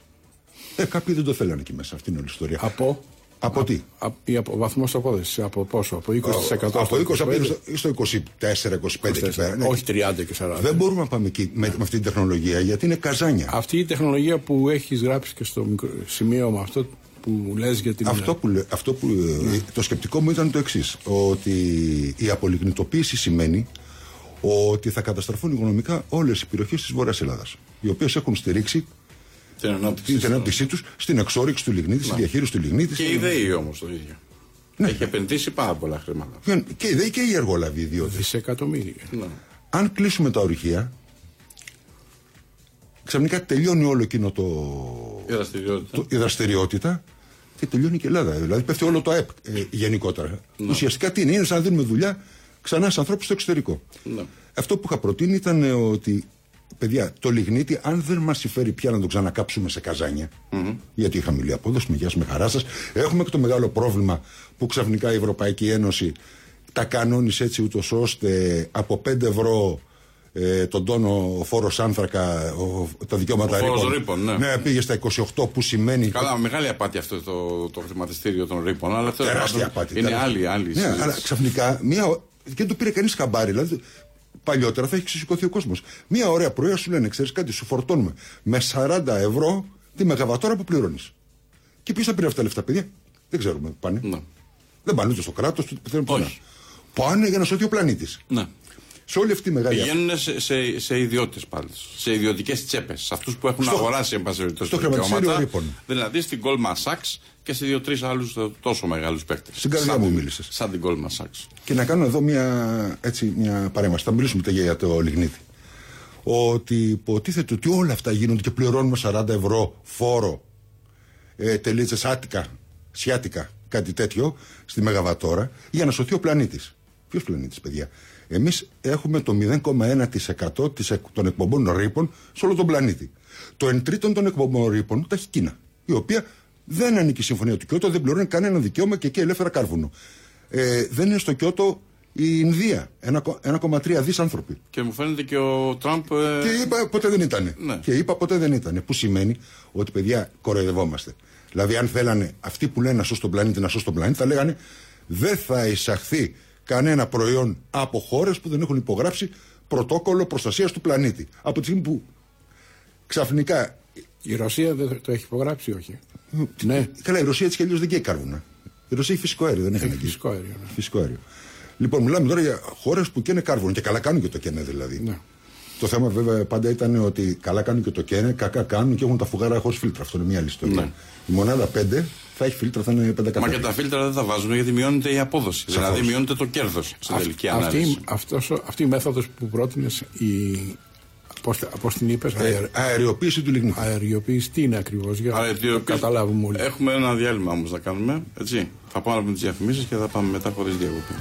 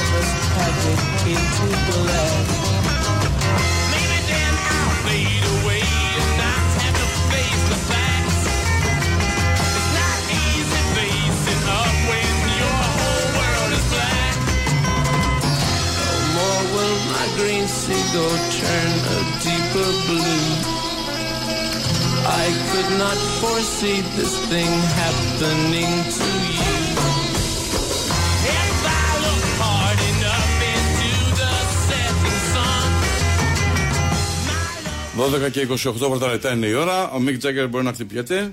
Να λέει. Είδες και, και αυτός 50 χρόνια πριν τα ίδια πράγματα Μέχρι μας πότε λέει. θα χτυπιέται αυτός; Είδατε. Αυτός είναι η απόδειξη του Singularity. Αυτός είναι η απόδειξη του ότι το σωστό μείγμα όχι μόνο δεν σκοτώνει, Ναι. αλλά θα έπρεπε να μοιράζεται δωρεάν στα καπί. Σωστό. Α, όχι σε όλους. Σε όλους, βέβαια. Αφού μπορεί ο Μικ Τζάγκερ σε αυτή την ηλικία και στον Καρανίκα. να χτυπιέται. Και στο Όχι, Καρανίκα. Και- Έστω και στον Καρανίκα. Ο Καρανίκα, άστο τον Καρανίκα. μου. Λέμε τώρα. Ο- Πάει να μα χαράσει το κέφι τώρα. Ένα παράδειγμα. Λοιπόν, έλεγε λοιπόν προηγουμένως ο Διονύσης ότι χρησιμοποιούμε το λιγνίτη για να βράσουμε νερό. Και, και η κατσαρόλα με το νερό, ο Λέβητας, ας πούμε, ο Τμολέβητα, να μπορέσει να. Ωραία. Χα, πολύ χαμηλός βαθμός απόδοσης. Αυτό είναι τεχνολογία Η κλασική τεχνολογία που υπάρχει.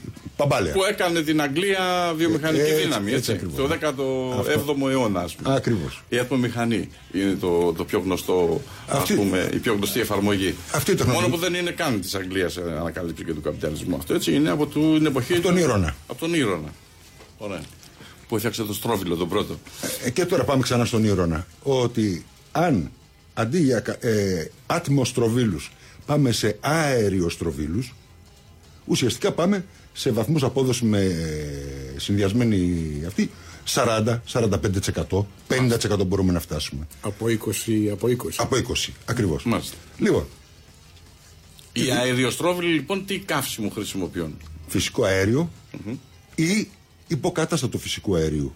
Μάλιστα. Που μπορεί να είναι δηλαδή και Το λιγνίτα αέριο. αέριο προερχόμενο από λιγνίτη. Ακριβώς. Πώς παρασκευάζεται, Ντένις; Πώς; Δηλαδή ο λιγνίτης όχι μόνο δεν θα πεταχτεί ως άχρηστος, αλλά θα δημιουργήσει ένα καινούριο καύσιμο, το Ακριβώς. λιγνηταέριο όπως το λες. Το οποίο θα καεί με πολύ ψηλότερο βαθμό απόδοσης. Πώ βγαίνει το λιγνηταέριο. Πώς βγαίνει; Να πούμε στους Άμα ακροατές. είναι απλό, θερμαίνει στο λιγνίτη το, το, το, Με τι, Με λιγνίτη. με τον εαυτό του. Με λιγνίτη. με τον Με, εαυτό. με λιγνίτη. Και του περνάς νερό και τελείω ιστορία. Και έχεις μετά ένα μείγμα αερίων όπου τα δύο κυριότερα καύσιμα είναι το μονοξίδιο του άνθρακα και το υδρόγονο. Ναι. Και το οποίο δι- μονοξίδιο του άνθρακα επίσης μπορεί εύκολα να μετασχηματιστεί μέσω μιας διαδικασίας και αυτό σε υδρογόνο και διοξίδιο του άνθρακα. Σημασία έχει ότι αν δεν μπορούμε να λειτουργήσουμε πια καζάνια με, με το παραδοσιακό κάρβουνο, μπορούμε να έχουμε πάρα πολλούς μικρούς στροβίλους. Δηλαδή η θεωρία μου ήταν εξής. Όχι να μάθω στη ΔΕΗ το λιγνηταέριο, το ξέρουν οι άνθρωποι. Προς Θεού. Ναι. Ούτως ή άλλως είχαμε τέτοια εταιρεία που έκανε λιγνηταέριο. Και κλείσε. Την οποία την κλείσαμε. Ναι, ελληνική βιομηχανία αμμονίας και λιπασμάτων του Ποδοσάκη, τη θυμάσαι; Μάλιστα. Αυτή η εταιρεία έκανε Από και τόσο λιγνηταέριο. παλιά. Α, από λιγνηταέριο φτιάχνει την αμμονία και, το... Α, και τα ναι. λιπάσματα. Ε, βέβαια. Κοίτα εδώ. Τι μαθαίνεις. Όταν μιλάς, όταν μιλάς με το χωρινά.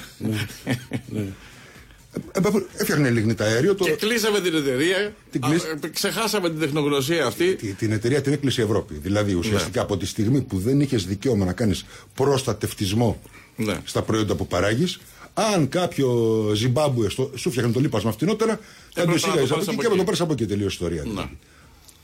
Είναι η φυσική εξέλιξη των πραγμάτων. Θέλαμε Ευρώπη. Ναι, αυτό όμως το πράγμα γιατί δεν συνέβη στη Γερμανία. Άλλη συζήτηση θα μου πεις. Ναι. Εντάξει.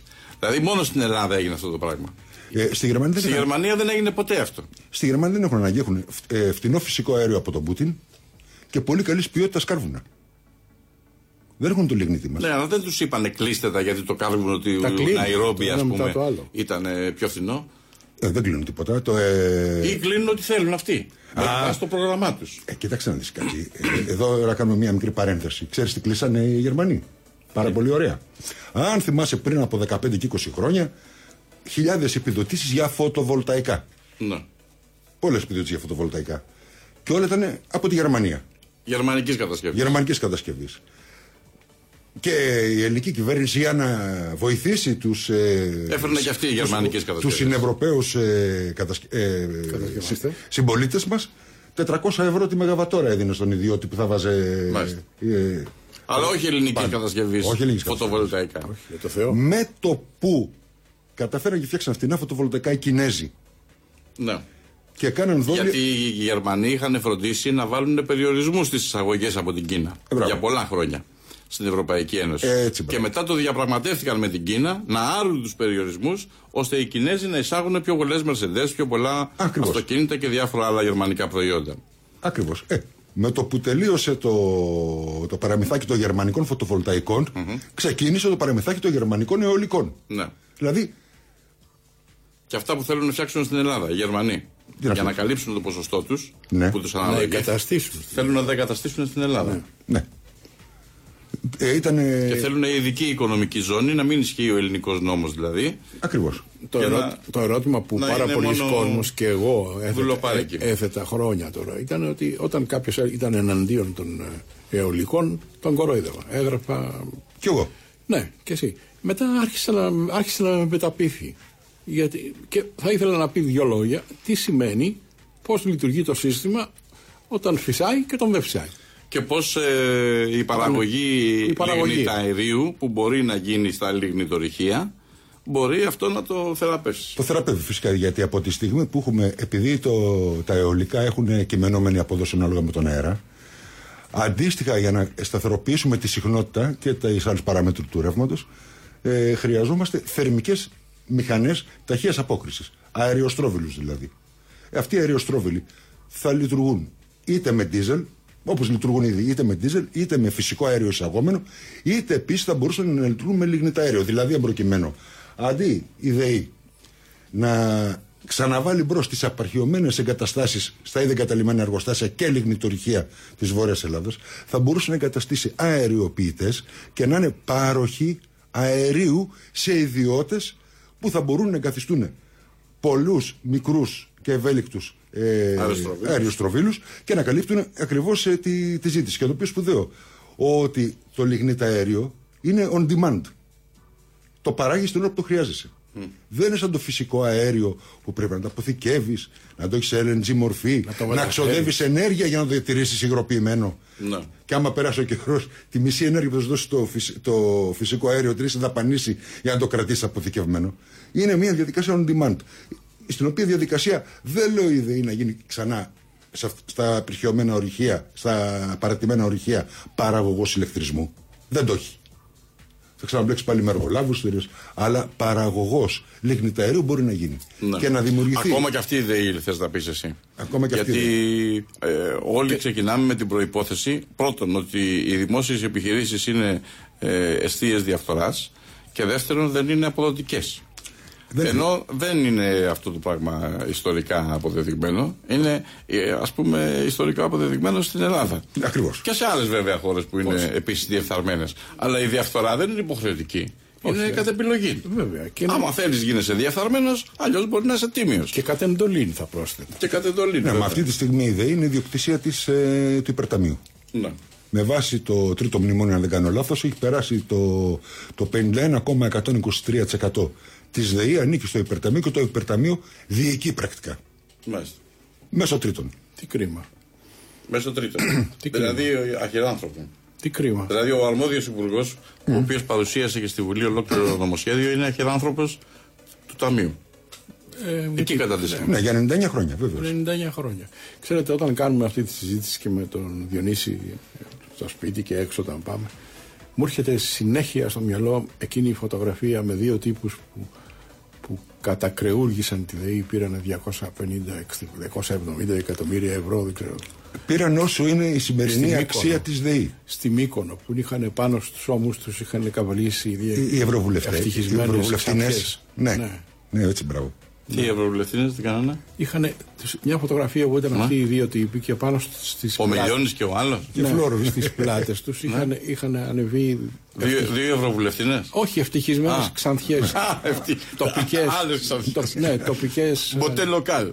ναι, ναι, Ποτέ λοκάλ. λο- ναι, τοπικά μοντέλα τα οποία με, μετακινούνται από την Ήμπιζα στη Μύκονο στη, όλε, δηλαδή όπου υπάρχει χρήμα και όπου, Είναι on demand. on demand. Δηλαδή αυτοί, αυτοί οι δύο αυτή η τύποι. εικόνα αυτή η εικόνα Αυτοί οι μα- δύο τύποι α, ε, κλέψανε από τη ΔΕΗ Όση είναι η σημερινή αξία της. Αυτή είναι η σημερινή Δεν το αξία. πιστεύω, ρε παιδιά. αυτό. δηλαδή κλέψαν 260, 270. Κάπου εκεί ήταν. Με τα λεφτά αυτά μπορούσαν να αγοράσουν τη ΔΕΗ δηλαδή. Και εκείνο τον καιρό έχει άλλη αξία. η ΔΕΗ.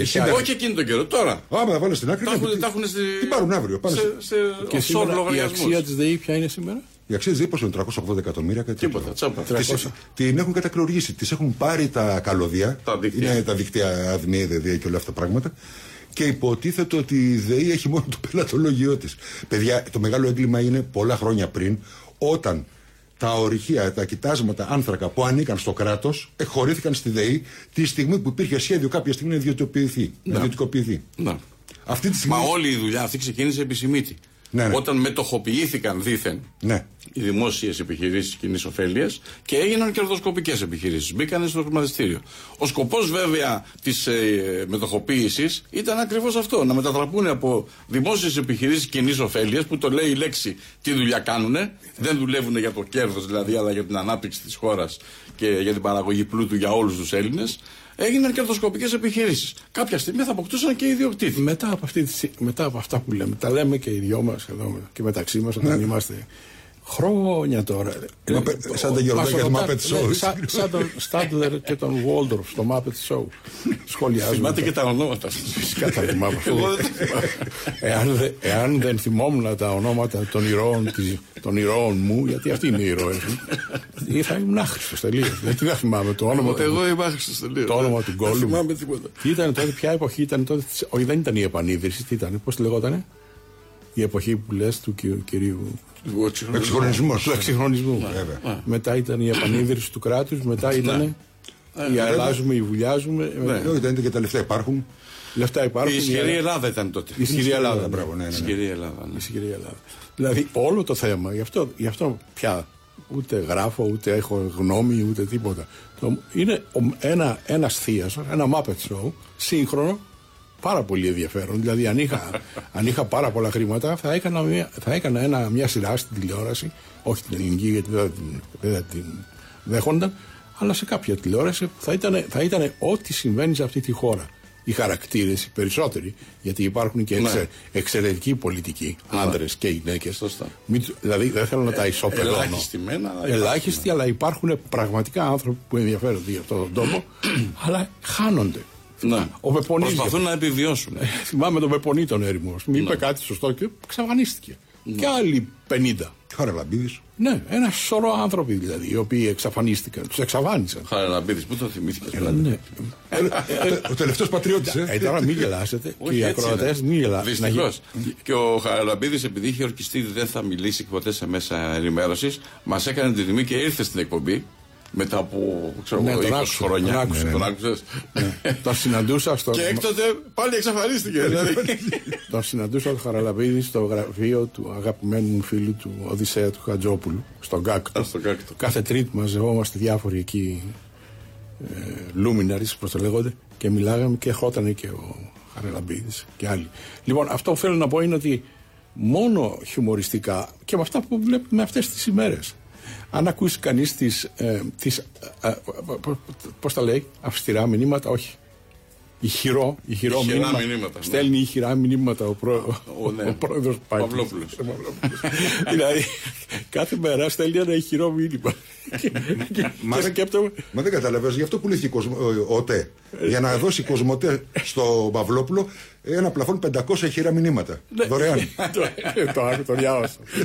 λοιπόν, αυτό, μόνο αυτό. Έτσι τραβάει. να γυρίσεις και να, να, σ- ο άλλος να σε απειλεί με πόλεμο ολοκληρωτικό με, και να τους στέλνει ηχηρό μήνυμα. Και έστειλε και ο Δένδια από ό,τι άκουσα. Και αυτός, Αυστηρό. ηχηρό μήνυμα. Ηχηρό. Ε, Λοιπόν, τι, του Δένδια το αυτή ξεκοκίνησε από την επαφή του με τον Λαυρόφ. Όποιος είναι φυσιογνωμιστής και παρα- είναι με situation observer, κάτι παρατηρητής καταστάσεων, ήταν κάτω, 30 κάτω από το 0 η θερμοκρασία. ναι, ναι, ναι. ναι. Φοβερό. Αυτά και ναι. Επομένως δεν το λύσαμε το πρόβλημα της ΔΕΗ. Ε. Ε, της δει το πρόβλημα. Δηλαδή, αν θα ήσουν. Αν, αν θέλεις πάντως, υπάρχει λύση. Εγώ αυτό θέλω να, δια, να αν ήσουν- αν διασκεδάσουμε ήσουν δηλαδή απο- αν για ήσουν τους απο- ακροατές. Όχι, αν ήσουν απροθύπ, τι θα έκανες; Αν ήμουν προθύπ. Ναι, αύριο. Α, παιδιά. Παραδιόταν.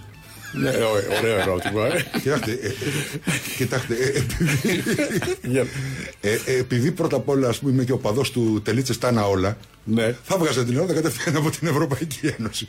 Πράγμα που σημαίνει ότι όλες αυτές Ριζικές λύσεις. όλες αυτές οι δεσμευτικές για την παραγωγικότητα νόρμες που ισχύουν την Ελλάδα δεν θα ίσχυαν. Ναι, Παιδιά, έχει δουλεύτε. δίκιο τώρα σε αυτό. Παιδιά, Μετά από δουλεύτε. τόσα χρόνια έχει δημιουργηθεί ένα πλέγμα νόμων και. Που δεν σε αφήνει να κάνεις που τίποτα. δεν σε αφήνει να κάνεις τίποτα. Κυριολεκτικά. Γιατί, γιατί κάνει άλλη δουλειά. Ακριβώς. Έχει προγραμματιστεί να κάνει άλλη δουλειά. Αν εσύ θέλεις τώρα να χτίσεις τη χώρα σου από την αρχή Για να και να γίνει. τη βιομηχανοποιήσεις και να μπορέσεις να την κάνεις κάποτε ανεξάρτητη, μην φανταστούμε ότι άμα θέλεις γίνεται. Όχι μια Γίνεται, μέρα στην φυσικά άλλη. γίνεται. Θέλει. Γίνεται, αλλά θέλει και 50 χρόνια δουλειά. Παιδιά, το συνειδητοποιείτε ότι Και μας, χρειά- το συνειδητοποιείτε ότι μας υποχρεώνουν να εισάγουμε αργεντινά λεμόνια για να μπορεί η Mercedes να, είναι, α, να εισάγει τα φορολόγια της Στην Αργεντινής. Αργεντινή. Να, Αυτό Και, είναι. και φυσική και Περί αιγίνης, αυτού πρόκειται. και φυσική αιγίνης Τουρκίας. Καλά, Και, και, εντάξει. και, Αιγυπτιακές πατάτσε και όλα αυτά. Ναι, θέλω να πω ότι. α, Και σκόρδα με ρωτάνε πολλές Κορέας. φορές. Ναι, Ακριβώς, ναι, ναι. Με ρωτάνε αυτό το ερώτημα που το κάνουν οι, οι αναγνώστες. Τι θα κάνετε εάν.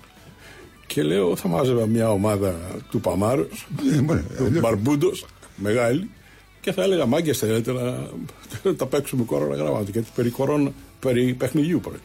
Αν θέλετε, έχει καλώ. Πάμε. Και ό,τι βγει.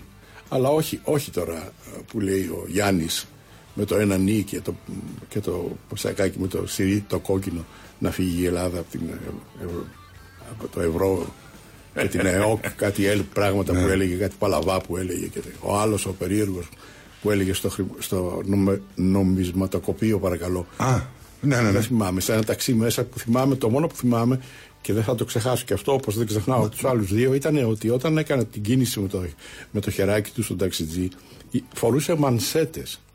μανσέτες. Που Υπάρχουν κάμισο- μανσέτες. ναι, φορούσε εκείνη, φορούσε στην, σε να εκείνο το, φασάνεις. το σποτ, φορούσε μανσέτες. Και- και με μανικετόκουμπα. με χρυσά μανικετόκουμπα. Μάλιστα. Και χρυσό δαχτυλίδι. Μανσέτες.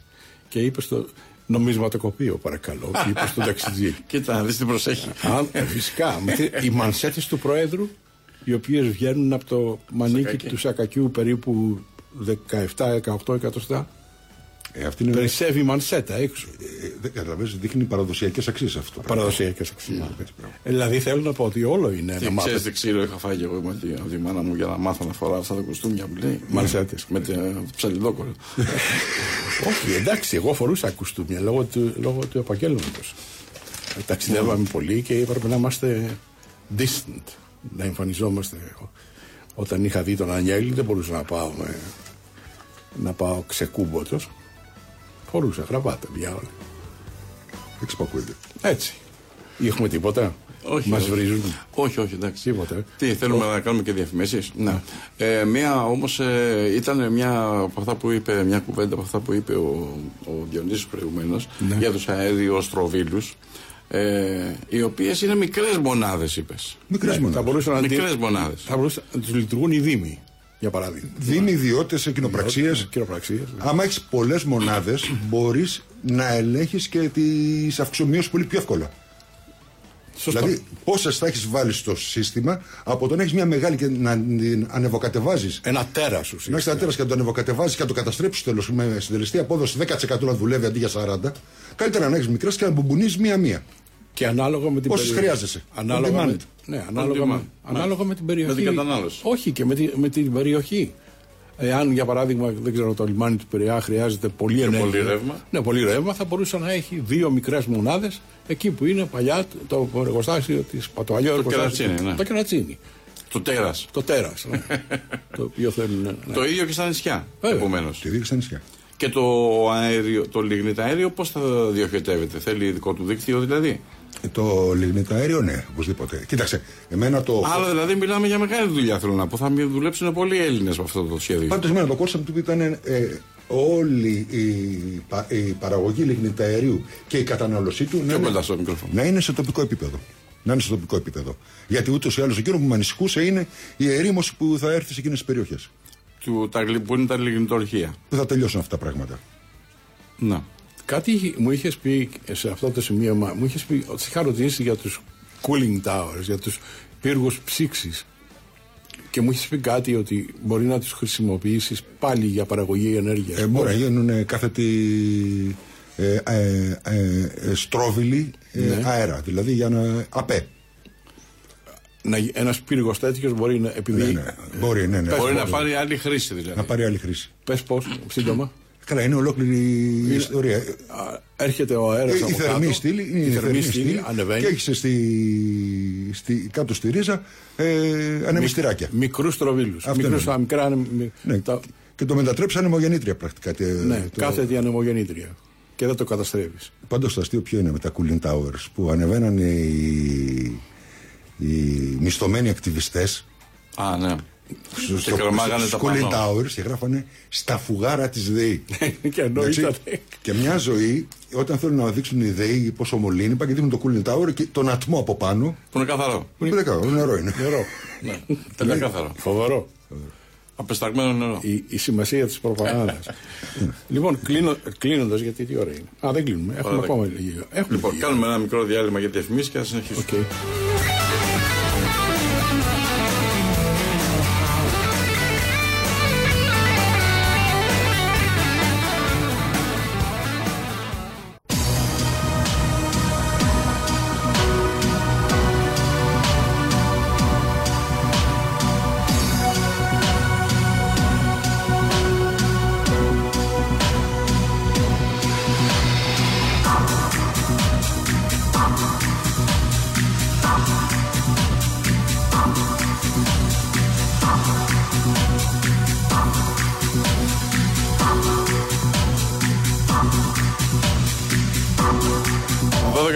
52 πρώτα λεπτά είναι, μην τα λέτε παιδιά εκτός αέρα αυτά, γιατί είναι πιο ενδιαφέροντα. λοιπόν, λέγαμε πριν, και, και θυμάμαι και εγώ, δηλαδή 30 χρόνια πριν που κάναμε ε, προπαγάνδα υπέρ της αιωλικής ενέργειας, λέγαμε το εξής απλό, ότι σε κάθε ιστιοφόρο έχει από μια γεννήτρια. Ναι ή όχι; Ναι. Ο- Το κάθε ιστιοφόρο. Βεβαίως. Ούτε ενοχλείται το διπλανό ιστιοφόρο, ούτε τίποτα. Εδώ ε, φτιάξανε δια μια νομοθεσία περίπλοκη για να απαγορεύσουν καταρχήν τους πειραματισμούς, τους επιστημονικούς και το δυνατότητα που έχει ο κάθε ας πούμε άνθρωπος, ο Να κάθε είναι μηχανικός να φτιάξει, ιδιοπαραγωγός. να φτιάξει ο ίδιος τη γενέτριά του, την ανεμογεννήτριά Δεν του. το Είπα, επιτρέπουν. είπα προηγουμένως Δεν το επιτρέπουν. εκτός αέρα ότι όταν ταξίδευα στη, στη Δανία τότε ε, κάθε χρόνο έβλεπα στη, ε, πολλές μικρές ανεμογεννήτριες στι φάρμες και ρώτησα κάποια στιγμή τι, κα- τι είναι όλα αυτά και τι τις κάνουν. Και μου απάντησαν ότι ο κάθε αγρότης που έχει, έχει μεγα- μεγάλη έκταση εκεί ή και μικρότερη έχει μια μικρή ανεμογεννήτρια για τις ανάγκες του, Του κτήματός του. του κτήματός του. Ναι. Και είναι Και ό,τι σωστό. περισσεύει Και το αυτό- πουλάγε κιόλας. Ναι, και ρώτησα το, το, το, το, το, εξές, το, υπερ, το υπερβάλλον αυτό, ή, ή, ρεύμα, τι το, κάνει; περισσεύει. Το φυλάει σε μπατα, μπαταρίες. σε- συσσωρευτές και μου είπαν όχι, το πουλάει στο δίκτυο. Ναι. Μα έτσι ξεκινήσαμε, θυμάμαι εγώ δηλαδή. Και πριν από 35 χρόνια στην Ελλάδα, αυτή τη συζήτηση κάναμε. Ναι. Και μάλιστα λέγαμε ότι όπως κι εγώ, ο ναι. κάθε μεγάλος Ήμουν υπέρεμαχος νοικοκύρης τότε. είχε τον, τον ανεμόμυλό του, ή αντίστοιχα αν είχαν νερά, είχαν τον νερόμυλό τους, οι πιο μεγάλοι γεωκτήμονες, ας πούμε, έτσι θα μπορούσε να γίνει και τώρα. Αυτό, Βέβαια. αυτό το πράγμα γιατί; Αυτή η συζήτηση σε 15 Μην πω ότι αυτοί, αυτές, οι- αυτοί οι ανεμόμυλοι είναι πιο προηγμένοι τεχνολογικά από αυτές εδώ, έτσι. Η κινητή στέγη δηλαδή που είχαν ε, και προσανατολιζόταν ανάλογα με το που φυσάει ο αέρας, έτσι, είναι πολύ πιο προηγμένα από αυτό το σύστημα που έχουν τώρα οι Ε, το, τωρινό, το ανεμογεννήτριες. τωρινό σύστημα είναι φαραωνικών διαστάσεων. είναι τέρατα. Ναι, Είναι τέρατα. τέρατα τώρα. Δύο μεγαβάτ, ε, κάνω λάθος. Ε, τεράστια. Πάμε τώρα για 5 και για 7. 130 μέτρα ιστός και πάνω. 130 μέτρα ιστός τώρα. Αυτό, με συγχωρείς, όταν φυσάει, οκ, πού πάει, πού πάει το ρεύμα που παράγεται; Στο δίκτυο. Σταματάει. δίκτυο. Όχι, Στο ό- δίκτυο. ό- όταν, δεν, όταν δεν το θέλουν, τον έχουν σταματημένο. Δεν φυσάει πάντα, δεν γυρίζει πάντα. Ναι, το ξέρω. Το- και πάει στο δίκτυο. Πάει δίκτυο. Και όταν, όταν, Για πες- να όταν δεν κινηθεί φυ- όμως αυτό το πράγμα. Χρειάζεται το, ρεύμα. Το μεγαθύριο θέλει ρεύμα. Έτσι. Όταν δεν φυσήξει 25 μέρες, τι γίνεται; Τίποτα. Λειτουργούν οι θερμικές μονάδες. Ναι, άλλο, άλλο έγκλημα αυτό. Δηλαδή να βάζεις ανεμογεννήτριες χωρίς άλλες μορφές παραγωγής ενέργειας από παλιολογικό. Ή χωρίς, χωρίς, από- φυ- χωρίς τη δυνατότητα φύλαξη, η οποία από ό,τι μου έχεις πει Διονύση είναι πανάκριβη και πάρα πολύ νωρίς ακόμα για να τη Ακριβώς, συζητάμε. ακριβώς. Πανάκριβη. Πανάκριβη. Ε. Δηλαδή και για την απλή αποθήκευση, την αντλησιοταμίευση, οι επενδυτές ζήτησαν διαφορετικό τιμολόγιο. Δηλαδή είπανε άλλο το τιμολόγιο το αιωλικό που ήδη είναι, ήδη είναι φουσκωμένο Ακριβώς. και άλλο το τιμολόγιο που προέρχεται από αντλησιοταμίευση και non-demand. Τέλος πάντων. Δηλαδή γενικά πάλι πληρώνουμε. Πάλι πλέον. Δηλαδή για να κλείσουμε, επειδή πλη- πλησιάζει, πλησιάζει και το τέλος, ε, τι θα έλεγες, ποιο είναι το μέλλον εσύ Διονύση; Το μέλλον, Ναι, τι βλέπεις να. Γιατί... το μέλλον είναι Το είπε απλό. πριν. Μια αντί ήταν εκτός αέρα, μου φαίνεται όμως. Ναι, ήταν εκτός αέρα. Πρέπει να έχει πρέπει να, πρέπει να έχεις μια έντιμη κυβέρνηση, αλλιώς δεν γίνεται τίποτα. ναι, όχι, τεχ- τεχνικά ποιο είναι το μέλλον. Τεχνικά, Εκτός από πυρηνικά Τεχνικά εργοστάσια. υπάρχουν τεχνικά, λύσεις πολλές, τεχνη- αλλά- τεχνικά δεν υπάρχει μέλλον. δηλαδή, σε 20 χρόνια, αν αρχίσει να βγαίνει φυσικό αέριο από κάπου στην Ελλάδα και αν θελήσει εκείνο να στο πουλήσει. Να θυμίσω ότι όταν βάλαν στην, ε, στην Νότια Αυστραλία πάρα πολλά αιωλικά, άρχισαν τα blackout, γιατί ήταν χαμός στο, στο ίσχυμα. Μάλιστα. Και αποφασίσαν λοιπόν να βάλουν αεροστροβίλους μικρούς κατά μήκος του δικτύου για να του ισορροπούν. Αλλά αυτοί χρειάζονται το φυσικό αέριο. Αλλά η Αυστραλία είχε εκχωρήσει τα Τα κοιτάσματα δικαιώματα. φυσικού αερίου στους Κινέζους. Και πήγαινε ο πρωθυπουργός στον, στον Τζίο, τον Κινέζο, και τον παρακάλεσε Για να αγοράσει- να του πουλήσει το Αυστραλιανό φυσικό αέριο για να μπει στο δικτύο. Δηλαδή, παιδιά, άμα θέλουν ε, οι πολιτικοί να ρημάξουν τις χώρες τους, το κάνουν εύκολα και έχουν ταλέντο σε αυτό. Να τις φτιάξουν δεν μπορούν. Αυτό γίνεται. Από ό,τι εγώ κα- θε- μ, φαντάζομαι και δεν είμαι. Το ξέρεις ότι δεν είμαι τόσο πολύ ειδικός από το Ρwanda. Κάτι ξέρω, αλλά όχι πολλά. ναι, νομίζω ότι η λύση, η λύση θα δοθεί με τη σύνδεξη. Όταν θα Αυτό λειτουργήσει, ναι. Όταν θα λειτουργήσει ο πρώτος αντιδραστήρας σύνδεξης. Ε, και τελείωσε. Τότε τότε. τελείωσαν όλα αυτά τα θέματα. Και... Ε, άρα, τα άρα, προβλήματα, άρα ναι. θα το αργήσουν στο Άρα πολύ θα περισσότερο. αργήσει πολύ, ναι, αυτό πήγα να πω. Μέχρι να μην ε, εξαντλήσουν τα ορυκτά καύσιμα, να μην έχουν κέρδος από τα αιωλικά. Έτσι. Κάτι, κάτι, κάτι, ας πούμε. Μετά θα να, τα να γίνει και ένας τρίτος, ανακαλύψουν τρίτος αυτά. παγκόσμιος. Δηλαδή, επί των ημερών μας δεν υπάρχει ελπίδα. Η μόνη ελπίδα είναι αυτό που λες, να φτιάξουμε μια ομάδα του Παμάρος. Έτσι ακριβώς. Πώς τους είπες, αλλιώς τους είπες. Όχι του Μπαρμπούντος. Οι Μπαρμπούντος ήταν οι γενιοφόροι του Τσε. Αυτοί που Ναι, μπήκανε, α, μάλιστα. αυτοί που μπήκανε στην, Γκρα- στην Γκράνμα, Ναι. στη Βάρκα και πήγανε και στη, στη Σιέρα Μαέστρα. Αν θυμάστε την ιστορία. Ναι. Για τους έλεγε Οι Μπαρμπούντος πρώτοι, τους λέγανε. αποφασισμένοι, ναι. Πώς ήταν, πώς ήταν, δεν θυμάμαι. Όμω ήταν. 80. Λίγοι θα Αλλά σε σχέση με το ρουφιανιλίκι της μιας χώρας και της άλλης, αυτοί κα- καταφέραν να υπάρχουν μερικές μέρες πριν τους εντοπίσουν. Εμείς την πρώτη, την πρώτη μισή ώρα θα μας Μου ξέρουν. λένε μερικοί, μου λένε μερικοί αναγνώστες καμιά φορά. Τι μου λες να, να, να ξαναγυρίσει ο Τσε; Ε, έκανε, ε, ε, Ναι. Πώς το βλέπεις; Και λέω, κοιτάξτε, ο, ο, ο, πώς το λένε, ο Μπολιβάρ πέθανε. Ναι, Ο Τσε Ο πέθανε. Γκεβάρα πέθανε και εγώ δεν αισθάνομαι πολύ καλά. Τώρα τελευταία.